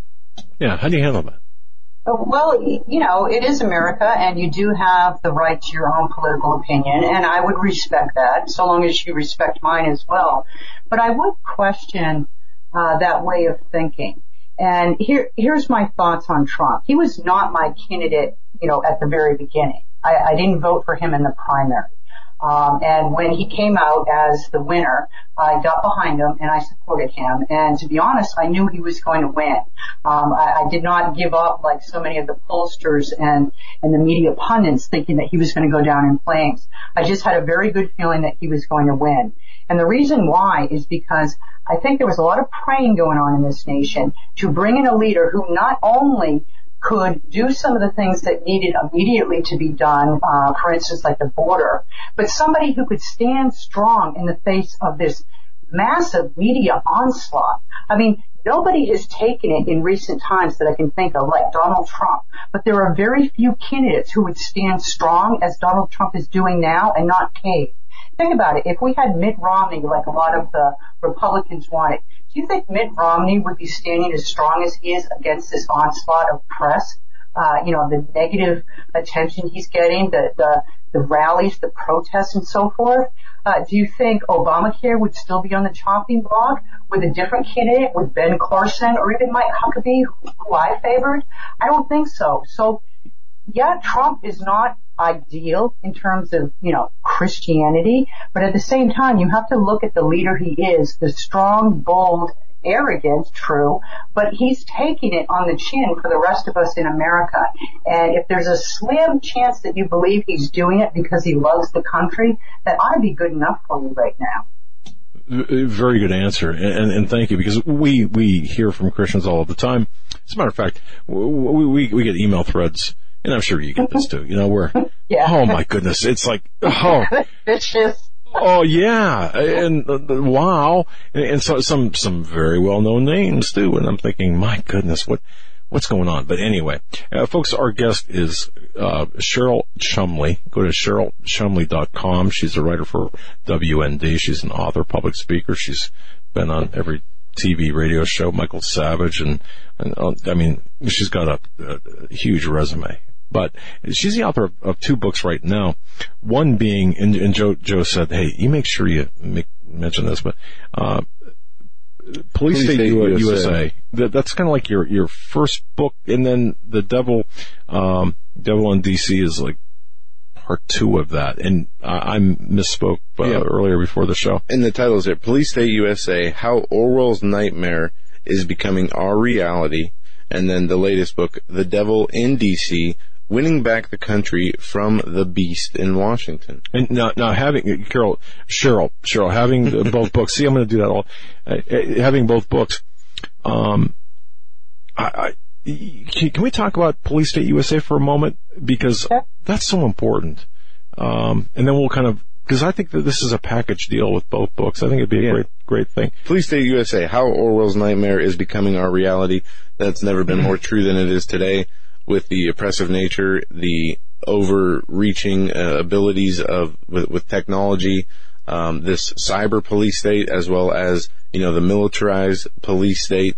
Um, and, and, in the last year or two, we've seen the shift from you know the the the, the black booted, uh, you know all military gear police officers, and we've seen uh, the the bigger threat come from the the cyber um, oppression, the surveillance state, the NSA, uh, and, and what they're able to do through technology. Um, what are some of your biggest concerns about the Police State USA, and how does it operate, uh, you know, physically in the cyber world, um, and how is it affecting us? Right. Well, Police State USA includes all that, and it also includes a lot of things that people may not think of contributing to a police state, like the radical environmental laws, uh, I go into zoning zealots and, you know, homeowners associations even. But there's a lot in that book that people may not think, hey, I'm losing my freedoms over. I never thought of it this way. But if you, if you had to step back and take a look at the overall premise of Police State USA, I, I looked at the book, all the different ways we were losing our God-given rights. Uh, for government intrusions. And when you start looking at our country in that respect, you know, a hundred years ago, some of these rights that we, that we have as Americans, they were just granted. They, they were taken for granted, and now we have to fight the government to keep them or to get them back. And, you know, you mentioned some of the cybersecurity things. You mentioned some of the, you know, the NSA spying on Americans, uh, some of the technology that police have nowadays. My goodness, they actually use technology that predict crimes before they occur, uh, which may sound a great thing if you're a police officer and you want to stay safe.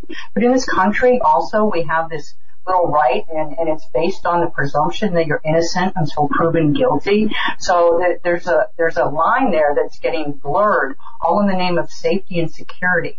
And if you had to back it up and put a, a timestamp on it, you could point to September 11th as really uh, getting the ball rolling on a lot of these national security and safety matters, which have stripped us of our God-given rights.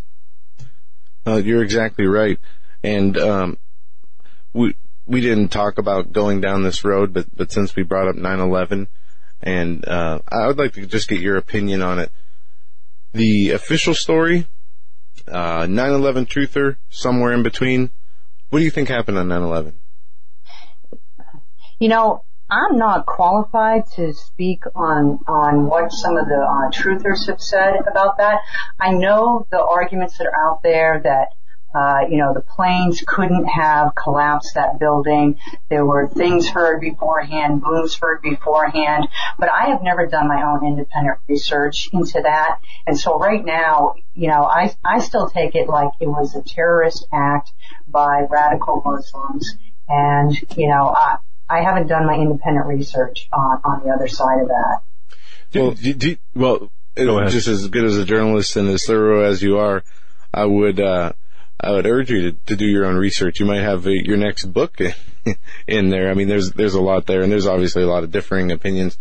But the reason I asked that question, um, this is something that my father and I have done extensive research on. We don't really uh, agree on everything, but we do agree that the official story um, was was a, a bill of lies sold to us, and for what purposes? You know that there's a lot of speculation there. But out of 9/11 which I believe was, was something that very easily could have been prevented, whether it was perpetrated by somebody or a group inside of our government or a shadow government. Uh, I guess that's up for debate. But Homeland, uh, the Department of Homeland Security, the wars, the increase uh, of of surveillance powers, all of that came from 9/11, and we have only seen this, you know, continue to be used against the American people and the powers are con- they seem to go unchecked. Um, how much of this is is the problem stemming from 9/11, the legislation, uh, whether it's been from Congress or executive orders, the expansion of surveillance, uh, how all of this seems to to go back to the excuse of 9/11. Is there any way we can reverse this and, and walk that back, or are we just at the point now, uh, because of our history, because of everything that happened, this is where we are, and we have to deal with what we uh, have right now? It's funny you talk about reversing it because, um, you know, Sensenbrenner, who was one of the uh, political leaders who pushed forward with the creation of the Department of Homeland Security and so forth, and uh, some of the surveillance powers that were handed to the federal government, he actually came out a couple years after and said, "Hey, we've gone too far. We need to reel this back." And he was the one that was on the, you know, the, the beginning of it to jumpstart it into creation. Uh, to be honest I think it's going to be really hard to roll back government. Once government is in something, once it's created, it's very difficult to roll it back. How many presidents have promised, you know, Reagan was going to uh, dismantle the Department of Education. Trump talked about it on the campaign trail. And the Department of Education is only even bigger than it used to be.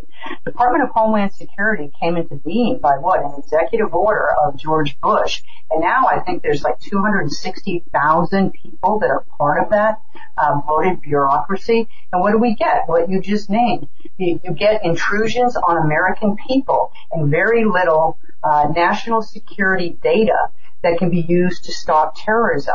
We get people at the airports under the Transportation Security Agency having, you know, their babies' diapers rifled through because they might have some kind of bomb in them. But yet those with, you know, Middle Eastern ties are ushered through some of the checkout lines because we can't be politically incorrect and, and check those people.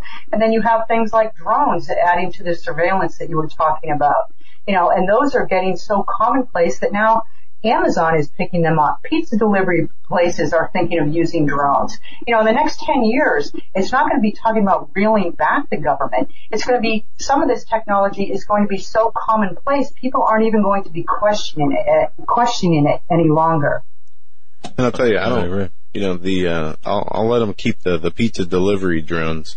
Um, the, the rest of them, the rest of them can go. Um, you know, well, do, do, you think, Joe, uh, I'll throw this question out here now. Uh, we got about three minutes to the bottom of the hour. Uh, do you think tr- Donald Trump can, do you think he's, he's got his eye on cutting some of these, uh, more intrusive programs back, or do you think, uh, and if anyone can, do you think he can? Well, actually, to answer the second one first, I think he is bold enough and strong enough to do it. So in that respect, he could if he wanted to. But going to your first question, no, I don't think that Trump is interested in cutting back or scaling back on some of these programs. The reason being is he is very pro-police. And it seems to me that those who are pro-police hate taking any type of crime fighting or security tool away from police, even when it comes down to police using it on innocent Americans who haven't even been suspected, never mind charged with a crime. So I think, you know, you need more of a libertarian type voice uh, going for that. Yeah, I would I would agree with you that the um, when it comes to uh, scaling back homeland security uh, or anything to do with national security, Trump is not going to be the person, uh, you know, to roll that back just for the reasons that, that you stated. Um, the one thing I think he could do is, and we've seen this a little bit with the executive orders with immigration, uh, is refocus the, uh, energies and, and, uh, Realign resources, target, though, right? Is what yeah, refocus the resources because what we saw during the Obama administration and with the beginning of the Bush administration after 9/11 and with the Obama administration was really, you know, the Department of Homeland Security turned inward versus, ter, uh, against the American people, labeling people who were constitutionalists, um, who were, you know, uh, pro Second Amendment, pro uh, or anti-abortion as, you know, potential radical domestic extremists who needed, you know, vetted and needed to be put on watch lists and kept their eyes on, instead of using the resources for uh, actual threats out there. So I, I do agree that I we would we should not expect a rollback of these national security policies from Trump. I do hope that he can can rededicate the resources to become more effective and more efficient, and that's at least one hope with Trump that I do have in this area. And um, we have just about a minute before the break. I don't know. I don't think we went over this with you before the the show.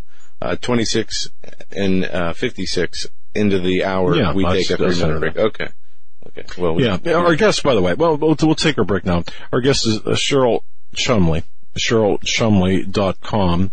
Folks, go to CherylChumley.com and, and check out our website, bookmark it, read it. Also, her books on Amazon. Um, two books, Police State USA. That came out back in May of 2014. It's right on, on point. And some of the information in there is more uh, you know, you compare that book to other books on the same topic. Hers is much more incisive, I believe, and The Devil in D.C.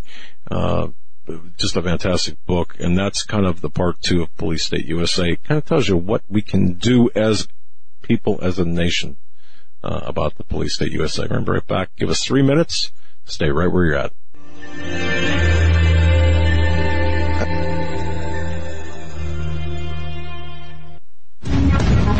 Visit HagmannReport.com for the news and articles that matter most. Stay tuned. We will be right back. Shall be great tribulation, such as was not since the beginning of the world to this time, no, nor ever shall be folks, I'm going to direct your attention to masterpreps.com. Masterpreps.com. Wow. Uh, masterpreps.com, uh, the sponsor of our show, masterpreps.com. That's masterpreps.com. Take a visit there. High quality items, made in America items. I mean, anything, everything you could possibly want from uh, cooking uh, utensils, uh, cooking frying pans. To, I mean, it is, it'll blow you away. Absolutely. Eric said. It's insane. I mean, wow. Look at the products. Folks, visit masterpreps.com. Again, welcome to the Hagmann and Hagmann Report family, masterpreps.com. I mean, wow, it's insane. Masterpreps.com. Are you ready for what comes next? Year from all of us at Trading Post in the Woods. We pray you have a healthy, safe, and prosperous 2017. And we would like to thank all of you for welcoming us to the Hagmann and Hagmann family. You're all a very wonderful and special group of people. Because we believe it is so important for you to work and acquire good health this year, we're going to do something that we've never done before as a thank you to you for your support we're going to make something available that we believe everyone needs. During the month of January, anyone who invests in their health by purchasing either our American Heritage Remedies Kit, our Survivalist Natural Remedies Kit, or $200 in individual remedies of your choice, we're going to give to you our crisis remedy just in case for free. Your health must be a part of your preparation plan. We're here to help you with that journey. May God bless y'all, and may God bless America. Happy, New Year! This is Joe Charles, the guy whose voice is heard announcing for the Hagmann and Hagmann Report right here on YouTube and across the Global Star Radio Network. There have been many people wondering whose music is being played during those breaks. Well, you guessed it. And we're very pleased to announce that all that music and 11 brand new songs from the CD New Jerusalem is set for release on April 10th for download on iTunes. That means you can help support my ministry and be blessed by this awesome, inspiring recording. I have been fortunate to work with some phenomenal musicians from around the world that helped us put this recording together in the studio. Simply go to joecharlesmusic.com and click on the iTunes link. Or, if you'd rather have a CD, we'll send one right out to you. Just leave me your email and we'll get right back to you. And thanks to Doug and Joe Hagmann for making this all possible. God bless.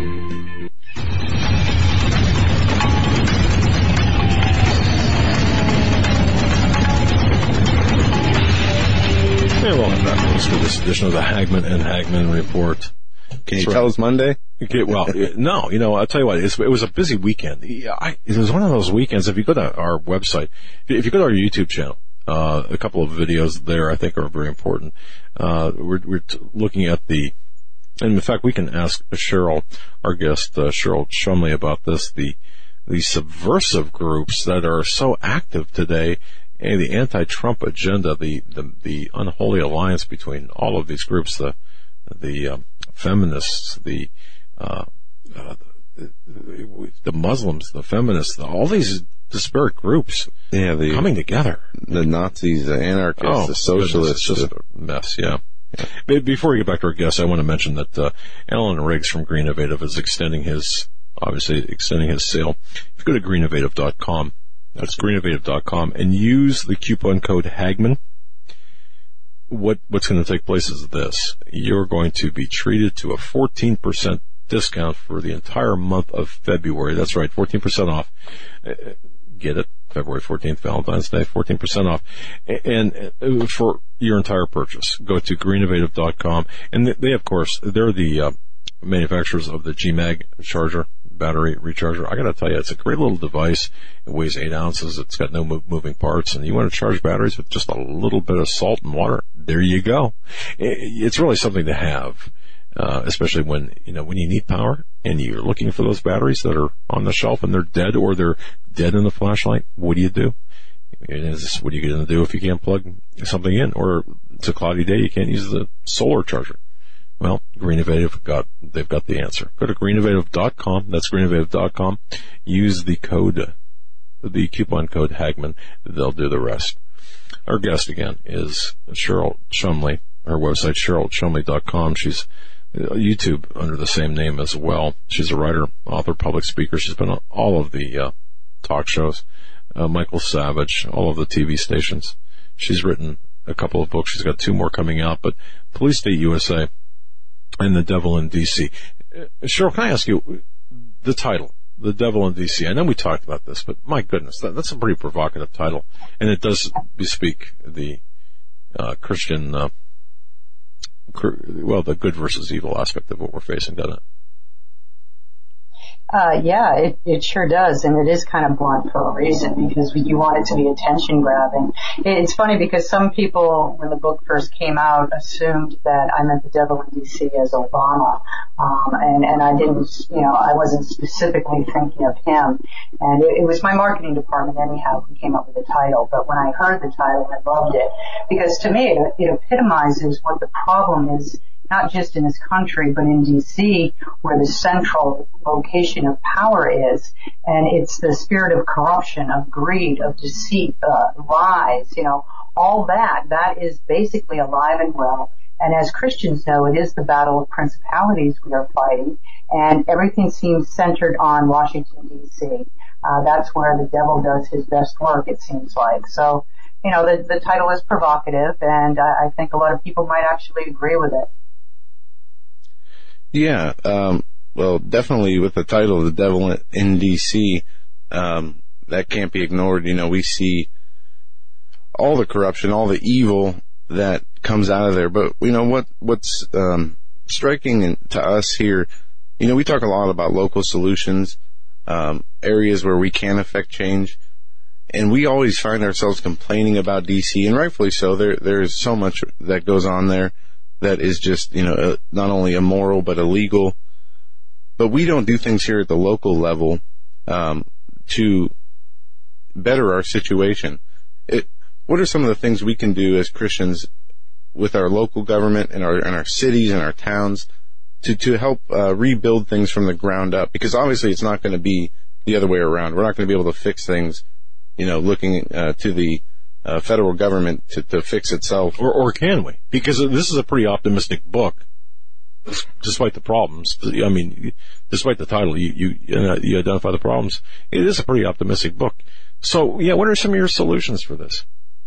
Well, I, I do pack it with solutions, but Joe, you kind of hit the nail on the head when you said local. Um, I actually have an entire chapter devoted to go local first, because this is where the people are closest to the politicians. You know, say, say you're a, a homeowner and you want to put a shed up in your backyard. Uh, but the local environmental rules say you need a floodplain study and so forth. And to do that study, you need a $500 permit fee. And you have to jump through the bureaucratic hoops. Well, you know, that zoning board member could be next to you in church one day, or you could run in, into him in the shopping mall or something like that. Whereas your legislators on Capitol Hill, you're never going to see them until they come back and speak to you in a controlled, confined environment, like a town hall where they can be ushered in and out quickly to avoid your questions. So if you want to have an impact on government right away, go to your local boards of supervisors meetings. Go to your local uh, zoning and planning commission meetings. You would not believe the things that take place at those local boards that just completely destroy the concept of the Constitution. It, you know, I started out in reporting and I spent years covering these boards. And, you know, you learn a lot you see how a UN agenda is played out on the local level. If you go in there with any knowledge at all of how government works, you will be blown away by what your boards of supervisors get away with, and especially your boards of education. And the reason they get away with this is because nobody goes to cover them and hold them accountable. We need more conservative Christian voices in the local government holding these people accountable. Otherwise, it's just going to be run away in the communities. And you make a great point, and you're exactly right.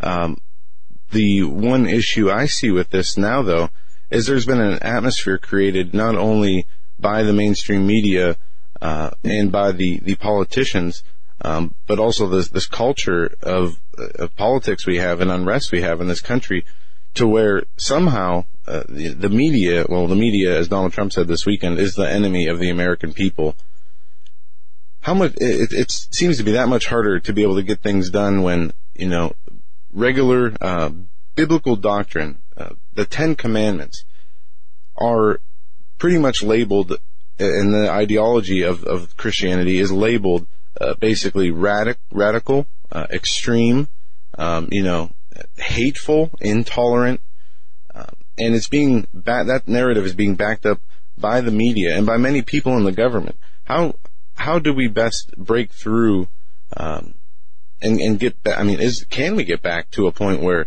um, you know, at least a majority of the, of the people in this country, citizens of this country, uh, believe in the, that the Ten Commandments are moral and something we should follow, and, and believe that you know the Constitution was based on Judeo-Christian values and and is is fine the way it is instead of trying to change it to to fit you know a narrative of the socialism, the communism, and, the culture of death that the left seems to be promoting. With that media, uh, I guess, being you know the big hindrance here uh, in driving the narratives. How do we how do we get past that? Right. It's a, it's a huge problem. You know, just to, uh, give a, a couple statistics, you know, 90% of members of the media in a survey a couple of years ago said that they don't go to church on a regular basis.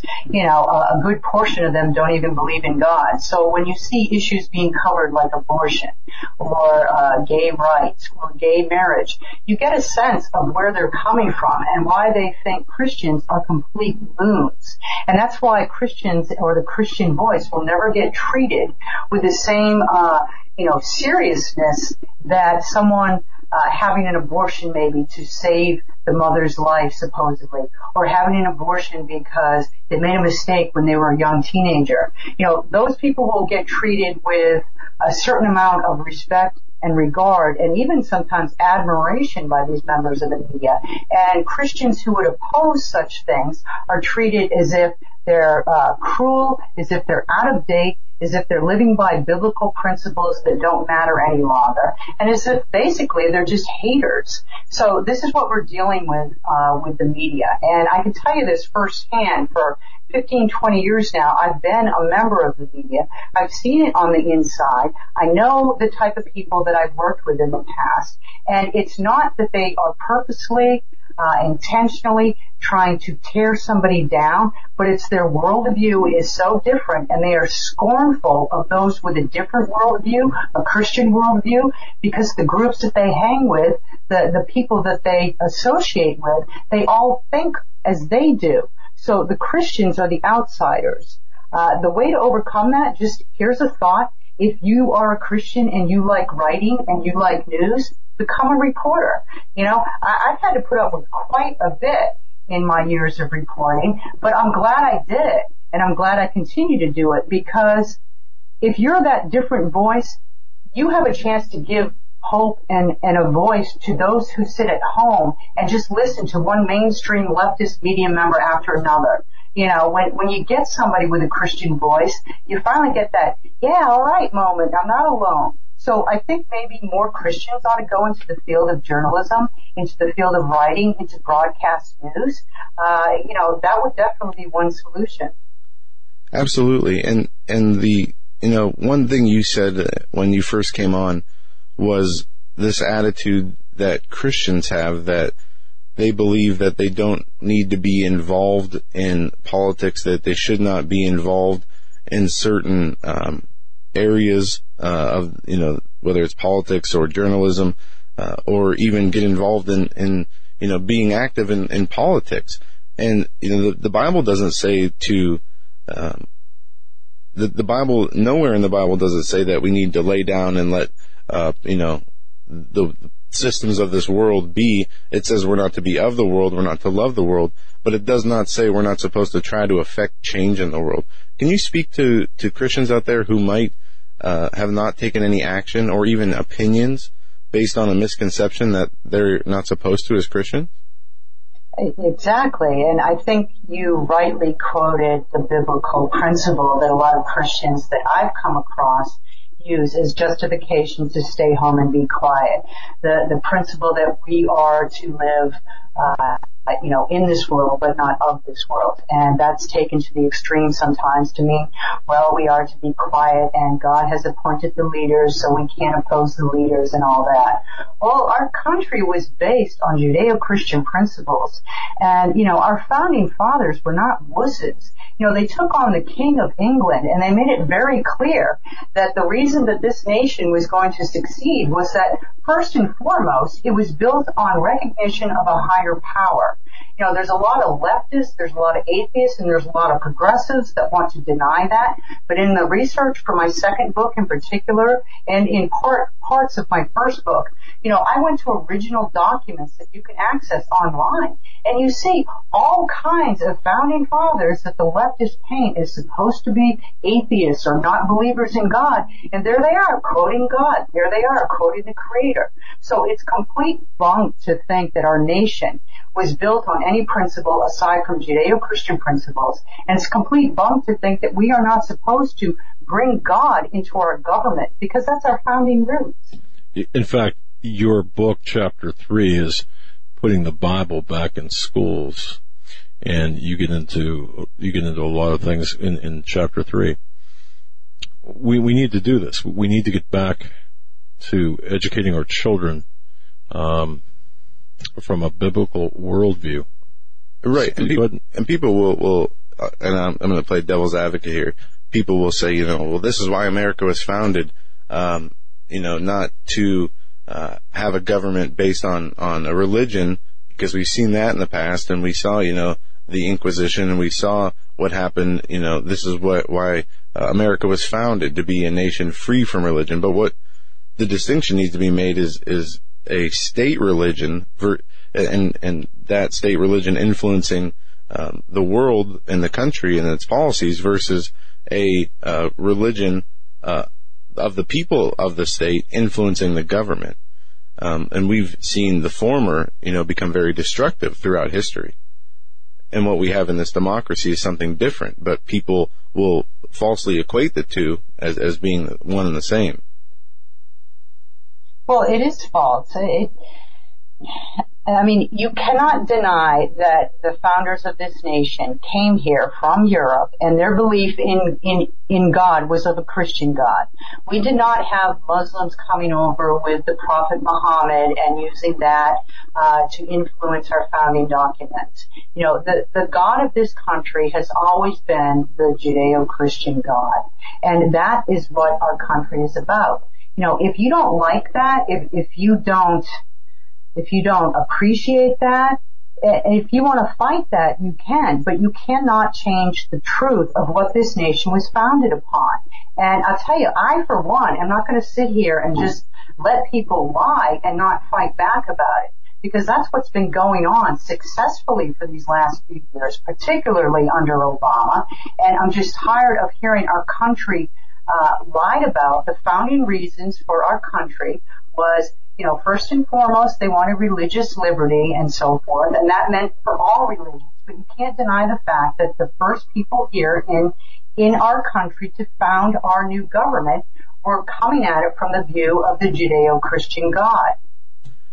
And you're absolutely right. And um, you know, one area I've done some research in and have some issues with is with the the faith of some of the founding fathers. But there, as you said, there's no denying that our our nation and our constitution, our laws were all built around uh, the Judeo-Christian principles, and that the citizens who came to America and who founded and, and became and, and, built this nation were, you know, 90 to, to 95 percent uh, Christians, Bible believing Christians, and it was that way for hundreds of years. As time progressed and and and we, you know, got uh, more technologically advanced with uh, electricity and automobiles, and uh, the government started to expand, and you know the Federal Reserve. We saw this, you know, this uh, information uh, explosion, and especially with the internet. But as that information explosion started, we started to see uh, those Judeo-Christian values walk back. From the one example that my dad mentioned was the Bibles being taken out of the schools, prayers being you know, taken out well, of the public. Well, let me stop you right there and let me ask uh, Cheryl a question. Uh, Cheryl, do you think the erosion caused by Obama and caused by the, his predecessors, uh, do you think the erosion has been so great that we is it insurmountable? Can we can we get can we can we reinstall the um, the, the, the biblical teachings back in school? Can we overcome the Common Core? Can we, uh, through Betsy DeVos, for example? Yeah, um, or like you said, are we at that point where this next generation will be the, a godless generation? Well, uh, I'm I'm all about optimism because I think as long as you have life, as long as you have breath, you have hope. If, if you have God, I mean, in the human eyes, no, it looks ridiculously impossible. Especially when you look at what's continuing to go on with Obama and his organizing for action and the little shadow government he has going on with George Soros and so forth. You know, this isn't going away anytime soon. So that's why the number one thing we have to continue to do is confess, repent, and pray. That is the foundation of all our success as a nation, uh, is all our success as believers in Christ. And so it all starts there. But yeah, if you look at it with human eyes, it looks insurmountable. But no, I actually believe that this nation can return to its Judeo-Christian principles and our nation can turn itself around and we will have a generation that comes back full force with belief in God. We can teach the Bible in school. Uh, you know, there's a lot of stuff that we can do as a nation that isn't being done now. Got it. You, you mentioned Obama and his shadow government. I got to ask, are you amazed? Uh, I mean, what do you, when you look out at, at, the sea of people, the humanity, the protests, and in this this um, multicultural pollution, I call it, uh, out there with respect to the uh, uh to the protests, the the uh, the women's march, for example, the Muslims backing up the Marxist progressives. I mean, does that blow your mind, or, or what do you think? About I mean, wow. Yes. It's crazy, right? I mean, even 10 years ago, you wouldn't have imagined such protests in the street. You know, things were getting crazy back in Ferguson, uh, you know, St. Louis, Missouri, when you had the, the whole hands up, don't shoot, Black Lives Matter movement with the, the officer, uh, Darren Wilson, who shot the black, uh, teenager, Michael Brown and that's when that whole mantra started. And that's basically when you know that whole movement started sweeping across the nation protests in the street rallies in the street. And now that has morphed into what you just described. Everybody's angry and their anger is all directed at Trump and conservatives and to even a lesser extent I think because they're not so open but Christians. And so if you're if you're on the right hand side in America if you're Christian and conservative you are automatically a target. And it does blow my mind, but at the same time, it, it, it really shouldn't because it is biblical that toward the end days, this is what's going to happen. And I think this just gives an opportunity, if you are a bold Christian, to actually stand up and fight. Uh, I mean, I, I don't mind fighting really. Uh, and I think there's a lot of Christians out there that don't mind it either. I, I, I totally agree. I, I think we're, we're fixing, we're fixing for a fight. I mean, looking at the landscape, the vitriol out there. My goodness.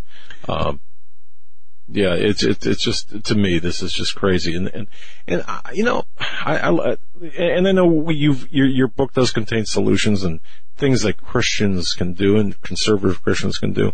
We'll get to we'll get to that, but um, the the most dangerous movement out there, the most dangerous sentiment out there. What do you think that that is at, at this at this point? Is it the anti-Trump movement movement, or is it everything combined, or? Yeah, I still see the larger problem in America is the failure of of our culture and our politics to recognize that our rights come from God, not government. And from that springs all these other ills, such as the anti-Trump movement, such as the crazy women marching in the street, such as the Black Lives Matter.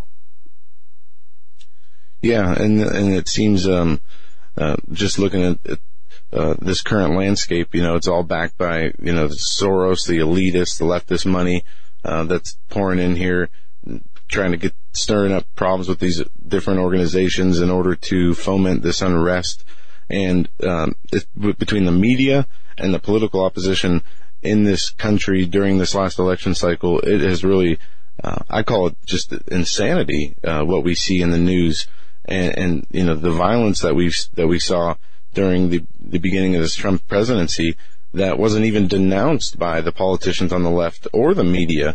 They, they've been, you know, cheering it on.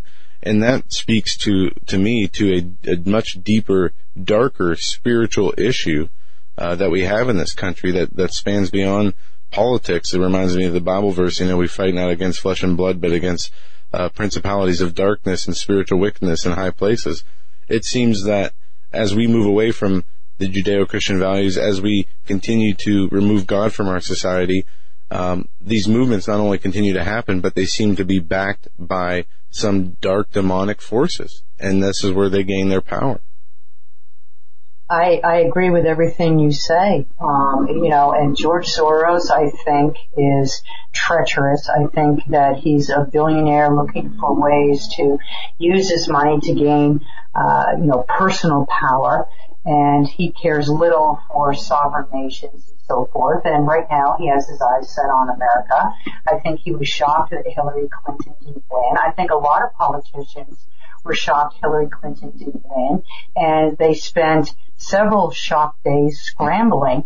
But what they've scrambled into is this shadow government force.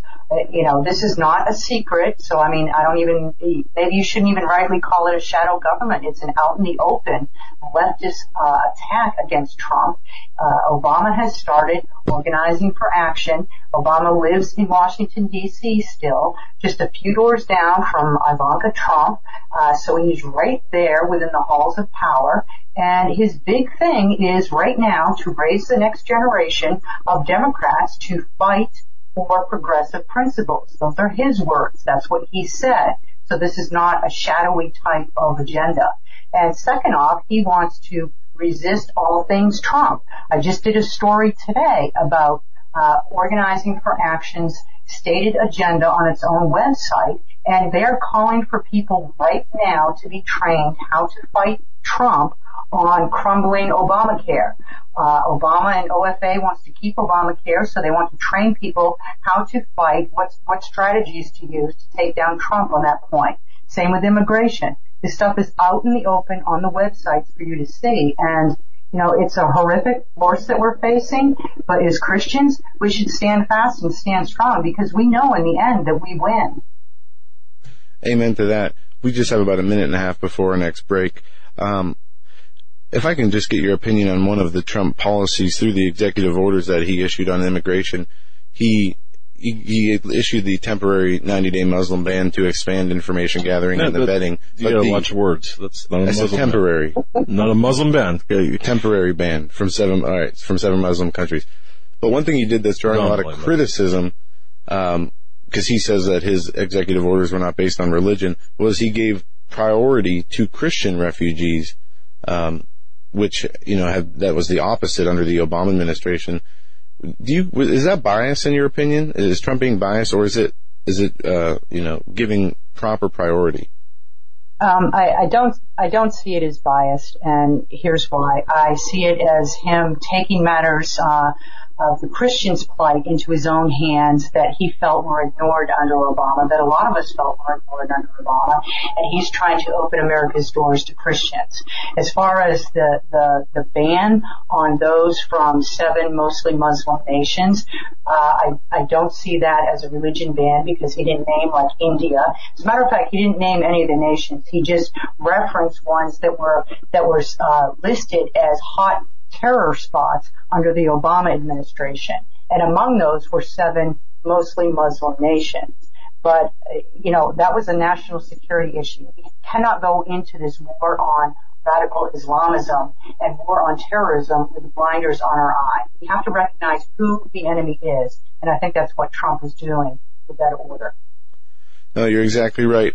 Folks, we are talking with Cheryl Chumley. She is an author, writer, a speaker. Her books are Police State USA, How Orwell's Nightmare is Becoming Our Reality, and her latest book, The Devil in DC, Winning Back the Country from the Beast in Washington. We're going to be focusing on this book and the solutions in this book when we come back with Cheryl on the other side. You're listening to the Hagmann and Hagmann Report. Don't go anywhere.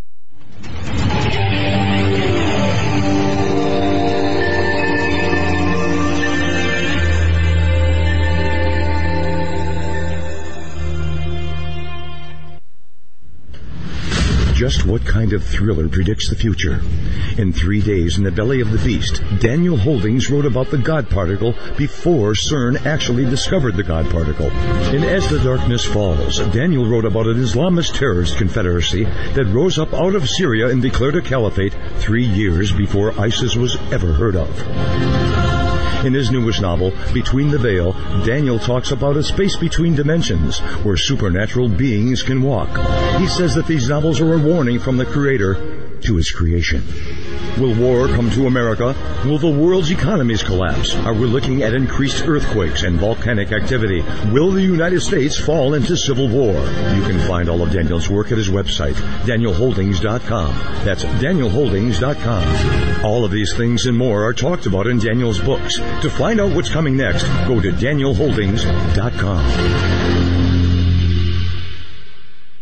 Worldwide demand is making coconuts one of the highest yielding cash crops available today. Coca-Cola, Pepsi, and many high net worth individuals have invested billions of dollars into coconuts for strong growth and solid long-term income. Yields could be as high as 18% or more per year. Capital appreciation and exceptional income for up to 60 long years would be an absolutely brilliant investment to pass on to future generations. Diversify wisely with direct ownership of fully managed coconuts on prime farmland close to the beautiful Costa Rican border. For more information, qualified accredited investors should go to profitsincoconuts.com or phone 855-888-6288. That's 855-888-6288. This announcement does not constitute an offer to sell securities or a solicitation of an offer to purchase.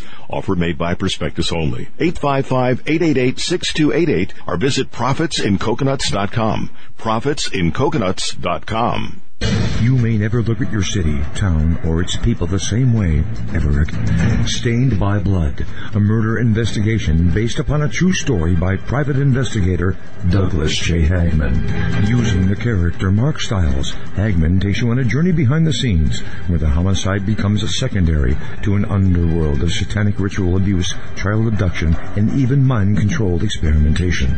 For five years, a brutal killer remained on the loose, free to kill again. As Mark struggles to navigate the maze of bizarre twists and untangle a web of deeply hidden secrets kept by some of the most powerful and influential people in this community and beyond. Stained by Blood. Order your copy of this engaging novel today at HagmannandHagmann.com and click on the link. Stained by Blood at HagmannandHagmann.com and click on the link. Stained by Blood.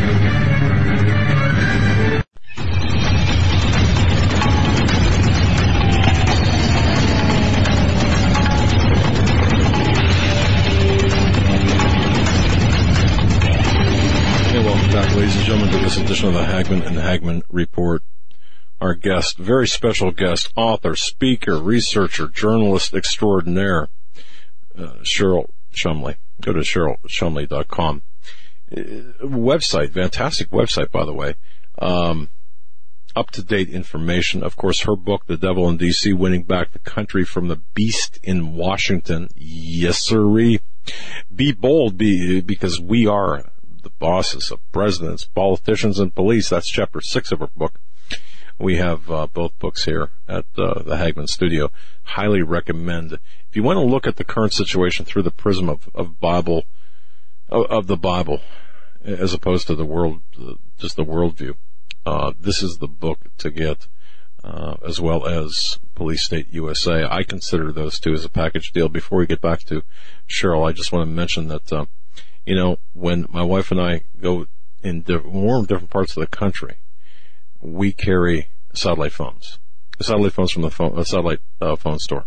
Folks, you've got to, you've got to check out uh, the satellite phone store. Go to satellitephonestore.com. These are the Iridium satellite phones. These are great phones. You can talk anywhere. I'll, I'll tell you what, uh, owning and using a satellite phone has really freed I mean, I can actually dial. It's actually got numbers on it. But, but, but the fact of the matter is this. When all other means of communication are out, or the cell phone lines are down, or the reception, you can't get reception, all you need to do is have a clear line of sight to a satellite. Here you go. This is what, this is what you use. And I'll tell you something. It is, it, it is cheaper than you might think. Less expensive than you think. Go to satellitephonestore.com. That's satellite phonestore.com. They've got a, just a number of different plans. Um, talk to Eric Tallman. Ask for Eric. Ask for the different plans. Tell them that Doug and Joe sent you. That's satellitephonestore.com. This is the satellite phone. My wife and I both each have our individual phones. I'm losing my voice. That's too much. Uh, too much. Too much. Too many videos over the weekend. I guess. Right. Too much reading. too much reading. right. Anyway, but uh, satellitephonestore.com. But uh, we're joined by Carol uh, Cheryl. Cheryl, if I say that one more time, shoot You're me. gonna be, you say one more time, you're suspended for the evening. Really, I I gotta have a jar here. I gotta throw dollars in or something. Um, I, I'm so sorry, Cheryl Chumley. Um, just a wonderful, gracious lady, that an author of books, as I said, Police State USA, and The Devil in D.C. winning, uh, winning back the country from the beast in Washington. Yeah, true investigative journalist. Uh, yeah, I, you know, I want to ask you a question if I can, kind of off script. Not that we have a script, obviously, but your work with the Freedom of Information Act. What have you found out with respect to the Freedom of Information Act? Because I know that you've done a lot of work with the with the Freedom of Information Act requests. How forthcoming is our government with respect to records and information that that they may not want us to have? You probably already know the answer to that, Doug.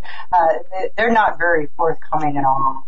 Uh, you know, it used to be standard practice for me whenever I would go to cover a new government body that one of my first requests would be to uh, get the salaries and um, you know work titles and names and so forth and years in permit years in service of all the government officials. If I was covering a board of supervisors, I would get all the county government employees from police to teachers to, you know, staffers in the cafeteria. I didn't care because that is information that you as an American citizen uh, deserve to have. You are the employer. You are the boss of these people. So you have the right to know how much you're paying them. And a lot of government officials uh, well, why do you want that? What are you going to do with that? What, where are you going to use that? And you know, you should know if you ever go to make a FOIA request, uh, they don't have the right to know that information. You could just ask. I need the information because I'm an American citizen. I'm a citizen of this state, and uh, I'm your boss. If you want to be really bold about it. And a lot of uh, government officials don't like information like that out there. But here's why because it shows how they spend your money and how frivolous they are with it. You know, there was a superintendent that I got his uh, contract for and his uh, salary information, and this guy was making two hundred sixty thousand dollars a year. We're talking about a medium-sized town. We're not talking a city. Uh, you know, it was it was a, a county of maybe the second largest county in Virginia. Uh, so his base salary was two hundred sixty thousand dollars a year. Taxpayers also paid for him uh, his travel costs for his uh, his personal car. We paid gas for him. He made fifteen trips a month on average. Uh, if he went out of state to any type of conference, they paid for his hotel. They paid for his internet in his home and his cable in his home because he could use that in his home for work purposes. And I, I don't mean to go on and on about this, but you know, this is information that is crucial if you are the employer of a government official, which you are. It's just the basic information that you should have. And I, I you know, I, I implore all Americans to make these requests of their government officials because it reminds them who's in charge. And just once again, to underscore the answer to your question, they don't want to give it up that easily. But in the end, the law is the law. Yeah, amen to that. Yeah, I just I, I just find it amazing that that uh, the government does make it difficult at times, if not outright impossible, or, or even to the point of um, dare I say hiding the records, or hiding records if if they don't want to give them up, or making them cost prohibitive at times. I, I suppose is another way to uh, to deal with uh, people who supposedly present problems or, or appear to present problems to the government officials. But, but, but, you know, getting back to your book, be bold. We are the bosses. Uh, we employ the, the presidents. We employ the politicians. We employ the police. We, we are their bosses. And I think that we have to get back, uh, and you rightly point out here, read the declaration, opening lines of the Declaration of Independence. And I think that we need to, to, to really, really do that and and to you know keep that uh, as a matter of uh, you know front and center. But uh, that should be a duty of, of each citizen. Yeah. Um, more so than a suggestion. Um, It, Cheryl, if we can, getting back to your books, know, the police state USA. I, I, I understand that title, where that title comes from. Um, the title Devil in DC. Um, why did you title it Devil in DC? Yeah, I mean, we asked you that earlier, but we've got I'm new listeners. In fact, we got about five or six people that just asked what is exactly behind that title, and of course, you answered that earlier. But And some then- new people that are Yeah, ahead. and a follow up question to that would be one. What was uh, one of the most interesting things that you learned while while writing this book?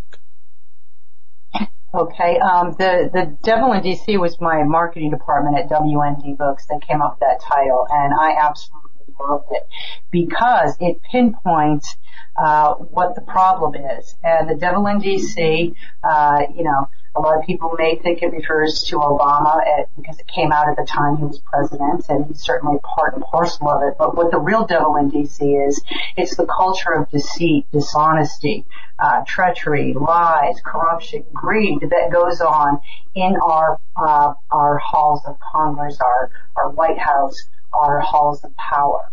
Uh, and I think we all know this. We're fighting against principalities, and we're not fighting against you know Republicans versus Democrats.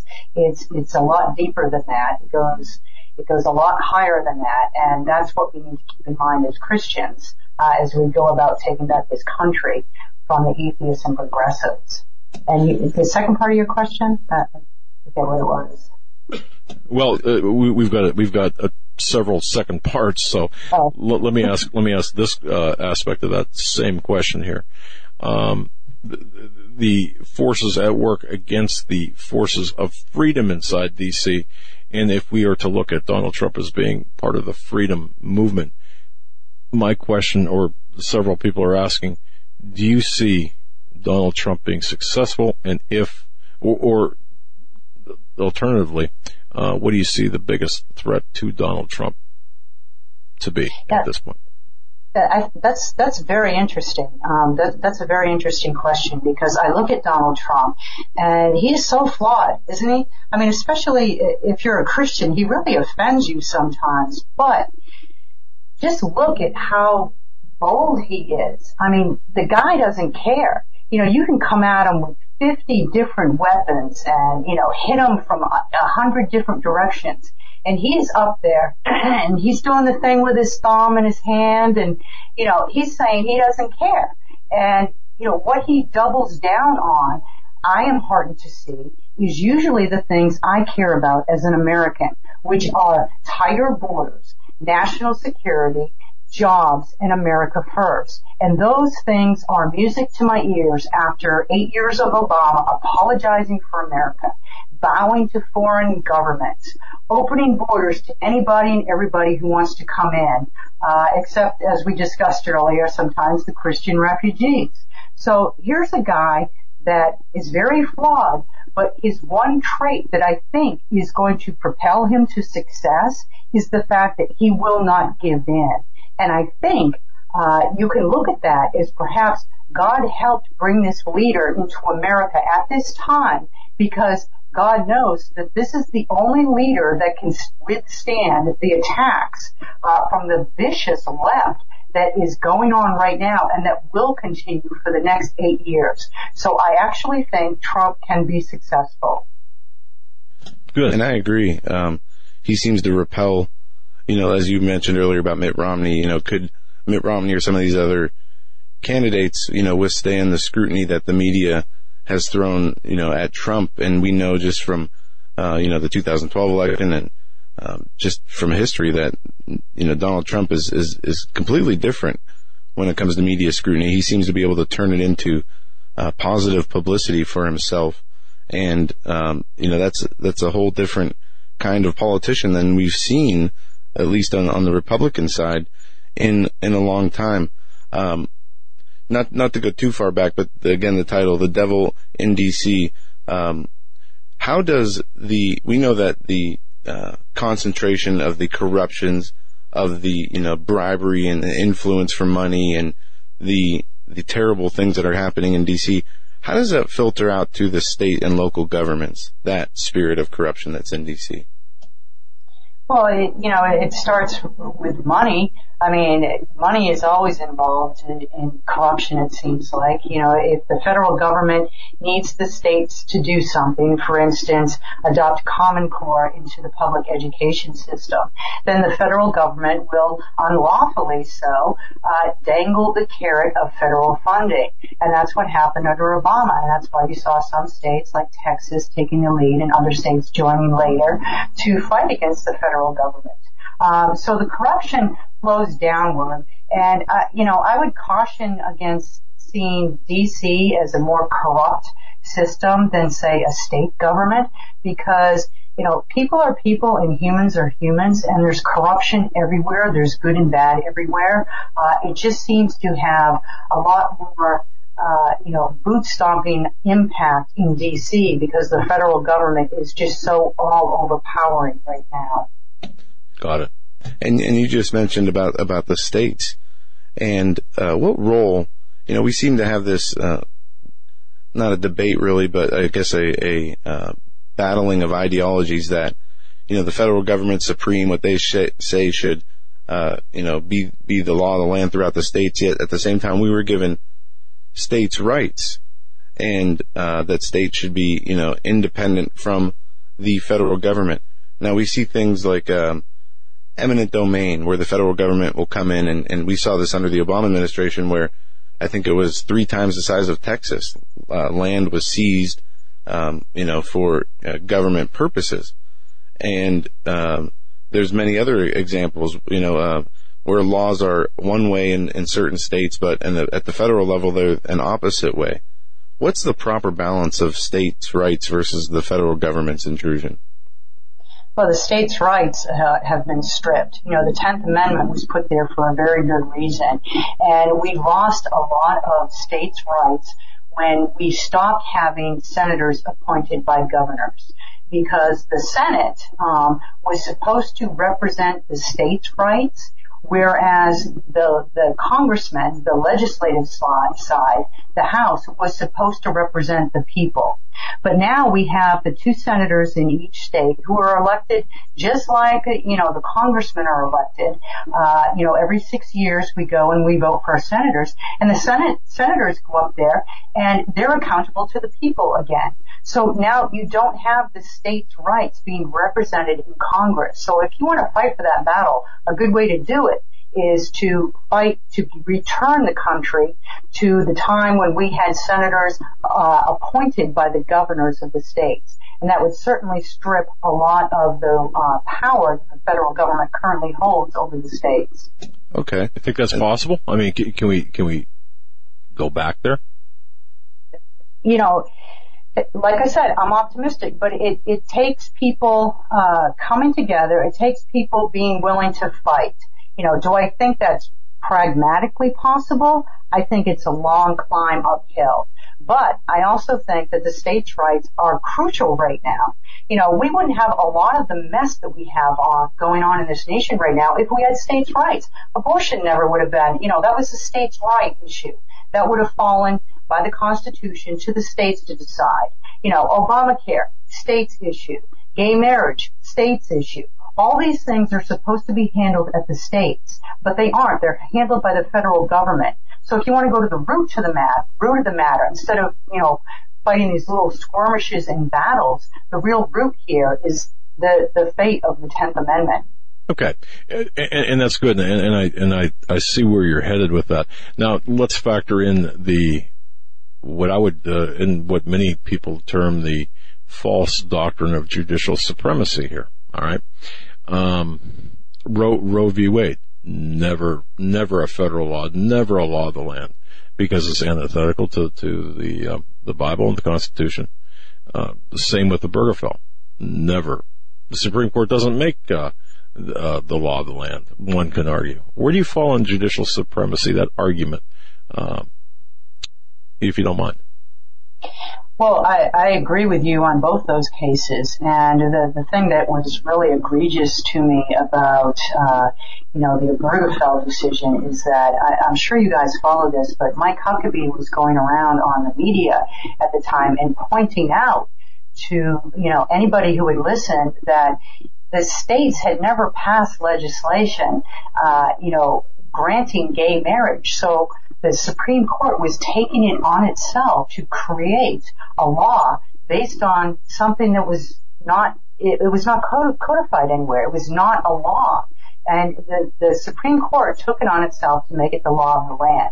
So I am firmly in the camp that of believing that the legislature could reel back the Supreme Court, which it needs to be, could reel back the Supreme Court anytime it wanted by passing laws that counter what the Supreme Court puts out in terms of its rulings. Uh, I think the Supreme Court needs to be reined in. I think it's done a lot of damage in recent times.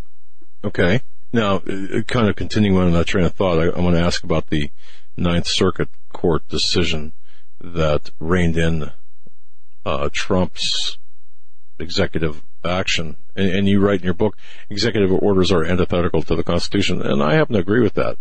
Um, however, this executive order, executive action by Trump seemed to me to be not, of course, I can make excuses for anything, but it seemed to me to be more of a in line with his job description that hey, I've got to take care of the security of the country, I've got to watch over the security of the country.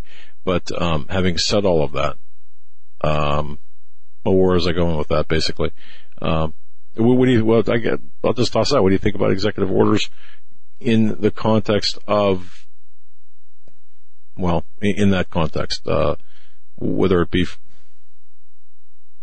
Well, well, go ahead just bluntly, uh, I hate executive orders. I hate them so much that I devoted a chapter in both of my books to them. That's how much I think they violate the Constitution. And not just the Constitution, but the spirit upon which our nation was founded. You know, no president has the right to act like a king and just, you know, take pen and pen to paper like Obama bragged about doing so frequently and create this new law, this new policy. That being said, not all executive orders are equal. George Washington himself did eight executive orders. The difference with his was that his were mostly executive orders to his, uh, you know, cabinet members to uh, ask them to provide him with an update on how things were going. So eight executive orders over eight years. That's basically what his were. Uh, Obama, on the other hand, though he's only used maybe 300 executive orders, 350, I forget the exact number when he left office.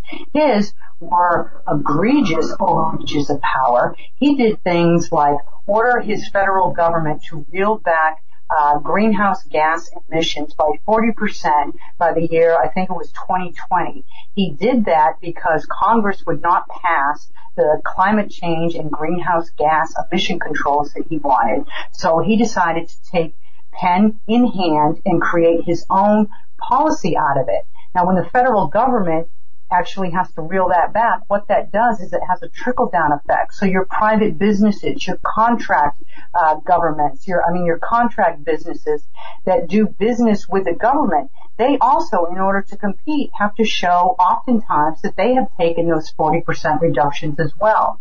So there, there's a big difference in how executive orders are used and how they're signed.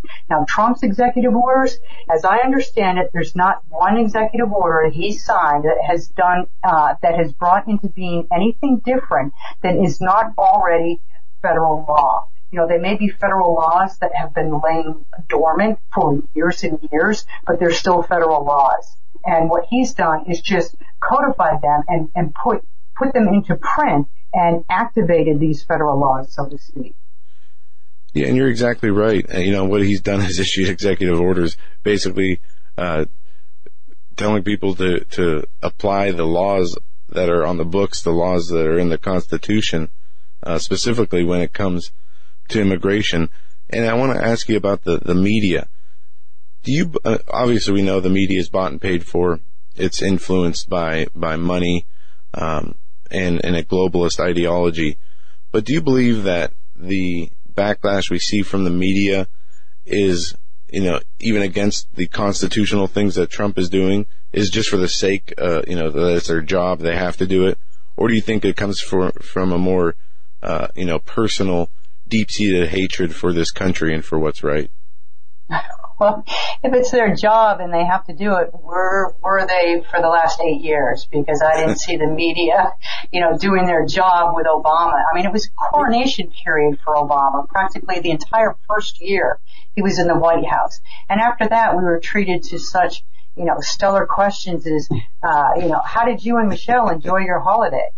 Who cares? You know, I just want to know how much we paid for their holiday. But those questions didn't come out until Judicial Watch filed Freedom of Act request, Freedom of Information Act request for them. So let, let me be clear. The media is doing this on purpose. Maybe not every single individual member of the media, but the media members that count that are in positions to sway how the news is covered, to sway how the stories are placed, to sway how the stories are edited and so forth or posted online. They're doing it on purpose. And here's the bluntest example I can give. Remember Huffington Post, how Huffington Post was so offended that Donald Trump was actually running for the to, for the high office of the White House, that they felt the need to put this uh, little addendum on the bottom of every story about Trump, oh, yeah. calling him out for being a misogynist, xenophobe, racist, sexist, and so forth. and at first, they didn't even want to cover him. They put him on the celebrity news pages. Yep. But as he rose in the ranks of politics, then they had to move him to news. But they refused to print any story with Trump's name in it unless it contained that editor's note at the end. And that continued until the day he was elected. So this is a purposeful, wicked intent to take down Trump. And Absolutely. And, uh, and back to the, what the media is doing, I'd say that during the Obama administration, they were doing their jobs the global elitist jobs in protecting him. You know, uh-huh. reminding me of uh, well, it's George a, arm of the government. My goodness, George know? Stephanopoulos asking Obama, you know, about uh, you know, right after the election, and Obama said something like, uh, "John McCain did not question my Muslim faith." Yeah. And Stephanopoulos saying, "Oh, you mean your Christian faith?" Yes, my Christian faith. And I, I saw a video compilation today of, of the first hundred days of Obama's presidency and the questions that that were asked of him. And you're exactly right. You know, uh, you know, how's your golf game compared to Tiger Woods and, you know, just these uh, non-news related questions and, and, and how soft they were. And, and then you see that atmosphere today in the media versus Trump and how hostile it is. And it's to the point, it's, it's just so ridiculous.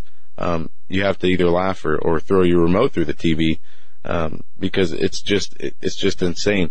You, we only have about a minute and a half left before the break. Um, if, let's say, we've seen Trump make some deals and put some things together where uh, certain companies say they're going to bring you know X amount of jobs back here. They're going to invest you know millions or billions of dollars back into the U.S. Uh, to continue the job growth. We've seen them get out of the the different trade treaties, uh, specifically the TPP that the Democrats were all against. Um, you know, well, uh, that was going on uh, when Obama was trying to push that through. Let's say jo- uh, Trump really brings unemployment down from where it is at about 25% to about 15%. The real numbers. Or does anything good that really helps the American people. Will he get the credit he deserves from the media? Uh, no. no. I mean, th- there's no way. You know, look at Reagan. Reagan's still, according to the left-leaning media, the worst president in history.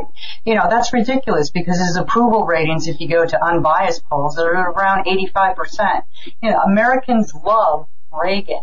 And yet, according to CNN or the Washington Post or the New York Times, he's the doddering old fool of America. So no, Trump will never go down in, in history in the minds of the New York Times as anything but a circus act. Gotcha. Our, our guest is Cheryl Chumley, CherylChumley.com, the author of uh, two books, uh, Police State USA, the Devil in DC as well. Links on HagmannReport.com. Got about 120, 130 questions from listeners all across the world, many in, well, most in the United States. Um, cool yeah. questions we'll ask uh, our guest, uh, uh, George, uh, Mary, George again, Mike, Tom, we'll get to your questions. Just stay right where you're at. You're listening to the Hagmann Report. Again, our guest is Cheryl Chumley, CherylChum.com. Subscribe, subscribe to our YouTube channel as well. And we're right back.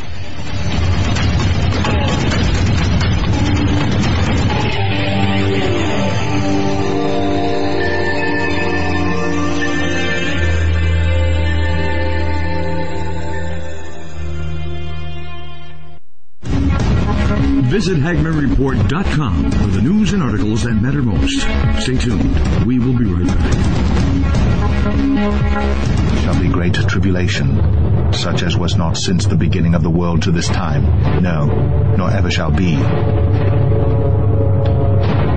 Uh, folks, I'm going to direct your attention to masterpreps.com. Masterpreps.com. Wow. Uh, masterpreps.com, uh, the sponsor of our show, masterpreps.com. That's masterpreps.com. Take a visit there. High quality items, made in America items. I mean, anything, everything you could possibly want from uh, cooking uh, utensils, uh, cooking frying pans. To, I mean, it is, it'll blow you away. Absolutely. Eric said.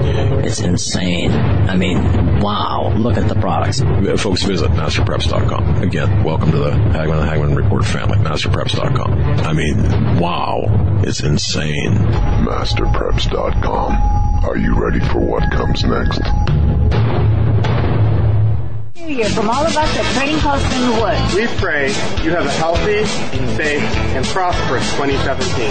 And we would like to thank all of you for welcoming us to the Hagmann and Hagmann family. You're all a very wonderful and special group of people. Because we believe it is so important for you to work and acquire good health this year, we're going to do something that we've never done before as a thank you to you for your support we're going to make something available that we believe everyone needs. During the month of January, anyone who invests in their health by purchasing either our American Heritage Remedies Kit, our Survivalist Natural Remedies Kit, or $200 in individual remedies of your choice, we're going to give to you our crisis remedy just in case for free. Your health must be a part of your preparation plan. We're here to help you with that journey. May God bless y'all, and may God bless America. Happy, Happy New Year! Everyone. This is Joe Charles, the guy whose voice is heard announcing for the Hagmann and Hagmann Report right here on YouTube and across the Global Star Radio Network. There have been many people wondering whose music is being played during those breaks. Well, you guessed it. And we're very pleased to announce that all that music and 11 brand new songs from the CD New Jerusalem is set for release on April 10th for download on iTunes. Means you can help support my ministry and be blessed by this awesome, inspiring recording. I have been fortunate to work with some phenomenal musicians from around the world that helped us put this recording together in the studio. Simply go to joecharlesmusic.com and click on the iTunes link. Or, if you'd rather have a CD, we'll send one right out to you. Just leave me your email and we'll get right back to you. And thanks to Doug and Joe Hagmann for making this all possible. God bless.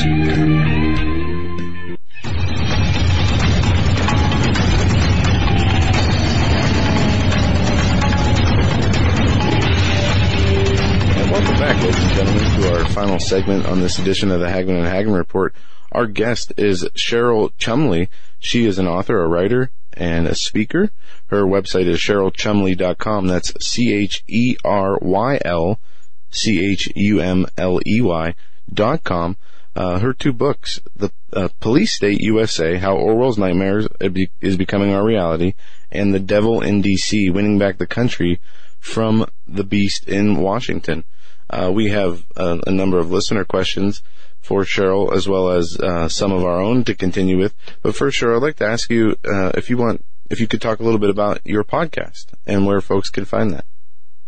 Oh yeah, sure. Thank you. Um, yeah, I, I do a podcast for Soaring Eagle Radio, and it's just two minutes on uh, on their show every every day, and you guys can also see it on my website cherylchumley.com. But it's mostly just my two minute quick take on on news and cultural happenings from a Christian conservative view. Excellent, and uh, folks, again, that's on Soaring Eagle Radio. Um, and make sure you bookmark Cheryl's website and and uh, check that daily as she does have uh, all kinds of um, news content and information up there. I, I got to check. We, we gotta, wait a minute. We, we got to check to make. Are you wearing your white conser or white privilege pin? I just uh, Eric the tech right, zoom in yeah. on that. All right, yeah. What a great idea that is, right? Yeah, the college campuses are going nuts, really. Oh yeah. Well, um, and before we, I want to ask the listener question here before we, on, we get okay, into the, the politically correct and, and snowflake culture. Um, Margie asks, um, Who is the biggest threat to Donald Trump and Trump's agenda inside his administration? Important distinction too, inside his administration. You know, I, I don't know if there's a single person you could say, but in my view, I I would say it's the Muslim influence. Uh, there there's a lot of unknowns going around about, you know, CAIR and a lot of the radical Islamic influences that are coursing through our government right now. And I, I would like to see Trump root out some of those influences because I see that as a real danger to American society. Did, did you happen to catch, uh, Cheryl, the, uh, the news about, what was it, the, the, the three brothers that were working as IT people. Wasn't that three brothers and, and a, I guess their fiance or wife for the, uh, the members of Congress, the eight members of Congress that they were Muslim and they were Yeah. Yeah, I did. And I don't have a whole lot of details to add to it, but that's exactly what I'm talking about. Yeah, exactly. Uh, and, and, and you look at Keith Ellison, uh, you know, the DNC guy that the Democrats want to elevate in the party and his Muslim influences and so forth. You look at what, you know, the Huma Abedin, uh, Ab- Abedin, uh, with Hillary Clinton and, you know, some of the influ- influences she brought in in government. It, you know, I think we just need to be aware and have open eyes about radical Islamism and Muslim influences in our government.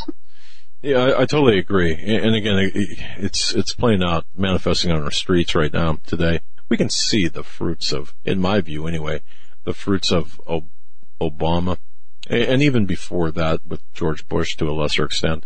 But the, um, the this tolerance of everything. Um, I, I don't know. We, we got we got a number of people want, wanting. I got.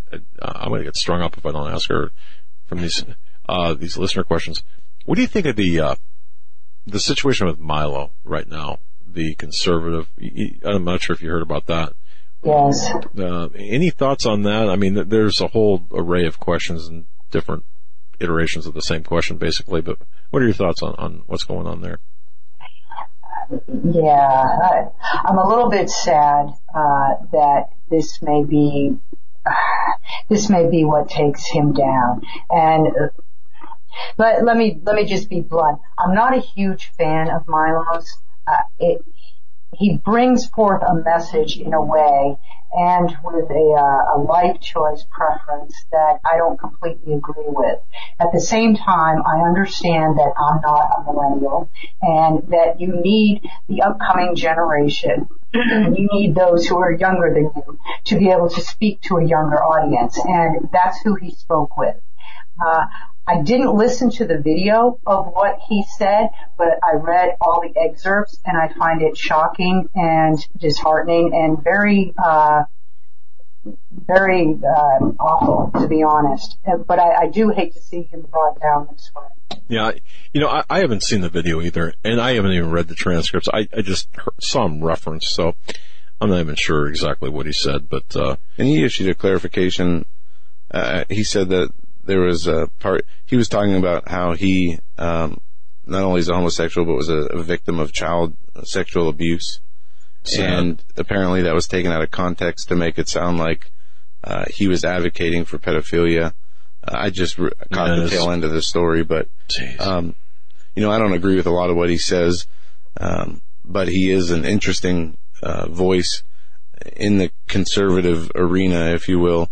And as you said, you know, he's gaining the attention of a lot of uh, college age and, and, and millennials, which is kind of where, if if we can go to this direction a little bit, the snowflake generation, Oh, here we go. the, the triggered people, the, the the great offense that I don't understand where it comes from. I mean, if I was, if I had the mindset of these people, um, I mean, my goodness, I don't know how I'd ever have gotten anything done in my life without hiding under my bed forever. I mean, go. from the from the chalkings, Trump 2016 written on chalk at, at college campuses, sending people into you know emotional shock, pretty much. How has this been allowed to continue to to progress the way it has, to where these people's irrational feelings are being validated? Because of the professors. Nowadays, uh, I think it's like 80 to 90% of professors are, you know, Democrats and they're not even, you know, the moderate, open-minded, let's uh, explore all different types of views type of Democrats. They're nuts. And as a matter of fact, a few years ago, I actually looked beyond some of the Democratic labels and found a lot of these professors were actually disguised socialists. They contributed to socialist magazines. They freelanced uh, socialist articles, bringing up and uh, furthering socialist mindsets. And on my own college campus, I was subjected to a lot of these socialist-minded principles and, uh, and and statements and so forth, particularly in economics. So this is the reason you've got professors now who are fueling this. Some of them actually even give course credits to college age students who go out and participate in rallies against Donald Trump, which is about as snowflake as it gets. But, uh, you know, this is what we're dealing with. This is something that we're going to be fighting for the next few years. Got it. And, and I agree with that. It's at, at that at that that prof- professor level. I mean, we're, we're, they're indoctrination centers, not educational uh, places of education, in my view, anyway. Now, now you in in your in your book, um, folks, seriously, go to go to CherylChumley.com or, or just go directly to Amazon, uh, Police State USA and her latest, The Devil in DC. Uh, I, these are great books, but in your, in your book, Cheryl, the, uh, Devil in DC, you lay out a kind of a plan of action for Christians and conservative Christians. Uh, is stuff we didn't even get into, like debt. Uh, you, you want to address debt, for example, as you did so in, in your book? Sure, just uh, real brief. Debt is slavery, and if you're carrying it in on your individual basis or in your home, you need to get rid of it. Uh, because how can you hold your government accountable, and how can you insist that your government uh, reel in debt and stop spending money it does not have if you can't do that in your own home? You know, when when you owe someone's money, you are ceding a little bit of your freedom to that person. So what do you think our country is doing when we cede all our debt to China or to other nations who maybe aren't so friendly to our interests? But this is where we're at as a nation. And paying down debt is not a boring topic. It's something we should get right on. And uh, we, have we've got some listener questions that sort of segue into, uh, or that segues into our listener questions about your thoughts as a journalist, as a writer, author, um, with respect to the Donald Trump's current picks, kind of selecting from the pool of the bankers, the World Bank, the yeah, a lot of Goldman, Goldman Sachs, Sachs, and stuff, some Monsanto people. Yeah. Um, your, your thoughts on that? Is is that is that kind of a hey, you know, we've we've got to we've got to fish in that pond, or is that something else going on there in your view? Well, it's not surprising to me that Donald Trump, who has spent his entire life as a businessman and investor, uh, would want to surround himself with business-minded people and investment-minded people. It would be shocking to me if Donald Trump had looked to you know, the activist camp or the professor camp to come, you know, be a part of his administration. Of course he's going to turn to those people that he's familiar with, that he understands their way of thinking. And to be honest, I don't think we as Americans should read too much into that. You know, one person in a cabinet position versus another is not going to be a shaker and mover of our government. Uh, I think we need to look more at the overall picture of Trump's picks. And the biggest ones to me was uh, Mad Dog Mattis. I liked him quite a bit, and I like Rex Tillerson as well. Yeah, boy, I, I agree with Tillerson. Uh, uh, Mattis, you know, okay, yeah, I'm I'm really wait and see. I mean, I, I know his history. Wait and see on, on, on that, but uh, Tillerson, interesting nonetheless. And, uh, go ahead. While we're uh, talking about the the nominations in the cabinet, if we can just talk a minute about the uh, the House and the Senate. We see Trump pushing through all these executive orders, and I understand his need to want to keep his base happy, those who got him elected, uh, to keep his promises. But with the House and the Senate both being Republican and having a Republican president, we know that there is still some hostility between the mainline politicians of the party and Donald Trump. You know, you the Never Trump movement and all these other things. But why not? Uh, what's with the dragging of the feet of, of Congress? That's a really good question. You're, I mean, that's very perceptive. You're absolutely right. And uh, this is why I point out in my book yet another solution that you need to stop funding the main political parties because this is why. They're not up there representing the little people. They're up there representing their own interests. And this is why you have foot dragging. You have people who are in the established wing of the Republican Party, people like John McCain, whom we have just learned a few weeks ago has taken money from George Soros. You have people like Paul Ryan, who rose up through the ranks of the establishment, whom once again has taken funding from George Soros. And you have a few more of the movers and shakers on Capitol Hill who opposed Trump from the beginning, and they didn't just oppose him quietly. They were vicious. They were attack dogs uh, that were more aligned with the Democratic Party than they were with the Republican Party. And uh, look at look at Paul Ryan. He didn't even come out until after Trump was elected, and was still mulling whether he would support Trump or not. So this is why the foot dragging, because you have Republicans that are more interested in their own self-interest than they are in those of the constituents who elected them then there in the first place. All right, and and I totally agree. Uh, there's no way we are going to get to all of these questions, obviously. Um, so perhaps we can distill this down give us some takeaways from your book. You, you, you and folks, um, our book is full of really great information, great steps, how we can change. Well, let me ask this one question here. I think we can sneak this one in here. Uh, with respect to Betsy DeVos, Betsy DeVos with the, with the, uh, uh, Department of Education, uh, your feelings, I mean, should we even have this department, uh, or, or, and also what are your feelings about the selection there by Trump? Yeah, I don't, I don't see the need to have a Department of Education. You know, educating your children is a parental right. And if you want the government involved at all, then it's a local issue, a state issue. And the federal government's involvement is has done a lot more harm to the education system than good. You know, the Department of Education is all about helping the unions, keeping the unions alive. They're not about educating the children, no matter what mantra they put out. And, you know, Betsy DeVos, I, I don't have strong opinions about her either way. I, I would rather not see the department in existence. So anybody who leads that department, kind of not on my top list of favorites anyhow. Understood. Okay. All right. Biggest takeaway from your book or a couple of uh, good takeaway points? I, I, do, by the way, I do like your, your reference here. Um, well, I, I, don't know if, I don't want to take it too much out of context here. Really, our okay. last hope rests with our first hope, as God promised. If at any time I announce a nation or a kingdom is to be uprooted, torn down, and destroyed, and if that nation I, I warned repents of its evil, then I will relent, not inflict on it the disaster I had planned. And that, that speaks so much to, I, I think, to where we're at.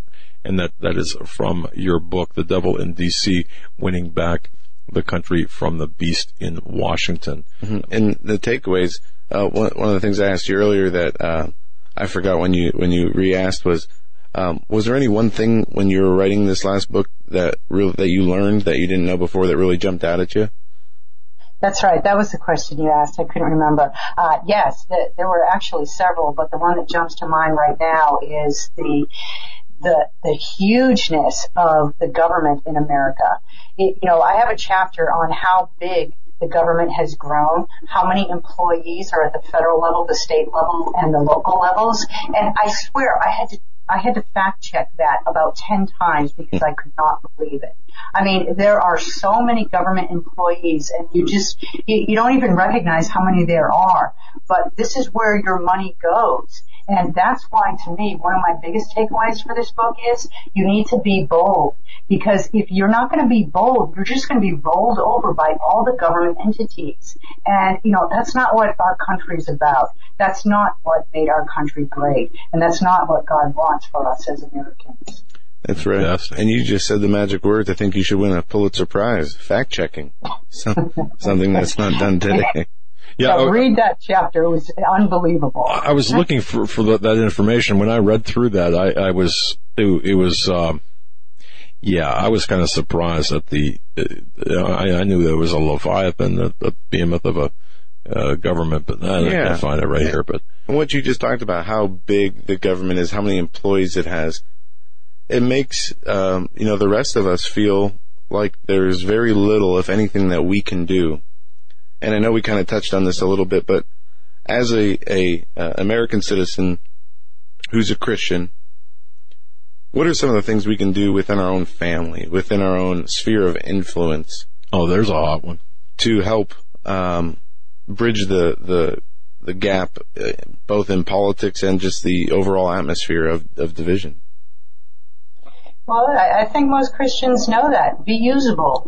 Be somebody that that God can use. You know, and uh, for myself, uh, I find myself constantly checking myself and, and finding a new area I need to work on.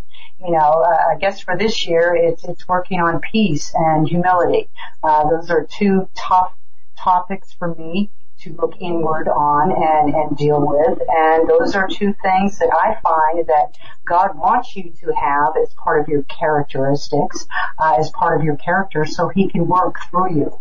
And I think if every Christian in America looks inward first, what can I do to make myself more usable to God? Then the rest of the, the, the solutions will come. I agree. Very well said. Absolutely. Um, Cheryl, we are uh, just in the in the closing moments of the program. Um, anything you any appearances you have coming up that you want to promote? Anything you're working on you want to promote? And um, anything you want to touch on that we haven't talked about yet? Sure. Well, you know, you guys are phenomenal. The work you do, it's it's really great, and it, you know, you're a great host. But I can tell you're passionate about what you speak about, and I really hope God grows your ministry, your radio ministry, in the months to come, because the country needs it more than ever right now. And as far as uh, what I'm working on, you know, just go to my website if you're interested in how I look at politics from a Christian conservative view, and maybe it'll help arm you when you deal with people you come into contact with who speak about things that you want to fight, but you don't know exactly what to say. Um, and as far as uh, appearances, in November, I'm going to be a keynote speaker at the uh, Canada Christian Heritage Party, and that should be broadcast. So I hope maybe people might tune into that as well. Super. All right. And we can go to your website, obviously, for details. And your website, of course, is CherylChumley.com. I'm sure we can uh, have you back on to promote it before Yeah, the, the absolutely. event. All right. You, you've been so, such a gracious uh, guest with your with your gift of time. Thank you so much. I know uh, you've got a husband, uh, children, and two dogs and a cat waiting for you. So, uh, but uh, but but thanks for your gift of time, and and we really appreciate it. And thanks for your great work too. Oh, your your books. You've got two two books coming out that you that, that you're working on. I'm actually, one is a fiction book and it's Christian based. It's going to be a challenge for Christians. Uh, I'm not going to go into too many details on that, but the other one is nonfiction and it's being bold. It's how to be bold and become the person God wants you to be. Okay. And you know, our audience has a a lot of experience with the uh, the the Christian fiction genre or the fiction genre based around prophecy or current events. So um, Christian faction. Yeah, yeah. Or so um, whatever. Yeah. When when when yeah, we'll have to to get our hands on those books as well because that's I a, will let you know. a interesting niche of, in in the world of writing that uh, I think uh, is is underdeveloped and underexplored a lot. Uh, because I've read some really good ones. Um, that I you know when I when I think of a fiction book based on current events or based on real life, especially when dealing with religion and you know it's kind of hard to take seriously. But when you start getting into it and you're like, wow, this rings a lot more true than a lot of the the nonfiction books I've read. Uh, they get they get really good. So I look forward to that. Thank you. Thank you very much. Thank you so much for being our guest tonight. God bless you, and uh, boy, keep on doing the great work you're doing. Really appreciate your time. Thank you. You as well. Thank you. That was All right, Cheryl folks, yeah. Chumley, CherylChumley.com. Uh, her, Great, yes. Yeah, absolutely. And her two books again, excuse me. Yeah, we're Police I- State what- what's USA going on with us? and The Devil in DC. Devil in DC was the latest book, and you can get that on our website or go to Amazon. You, you know, and I've got to say this: when I when I read her book, "The Devil in D.C.," winning back the country from the beast in Washington, you know, it, it seems like we have uh, just about everybody who comes on our show is an author, but her book really is more spiritual than Mm-hmm. uh, uh, than not, and. And I, I didn't read the book. I, I I read excerpts, read the table of contents, read I think you read enough of it. other people's reviews Yeah. on it, and, and saw some pages here and there.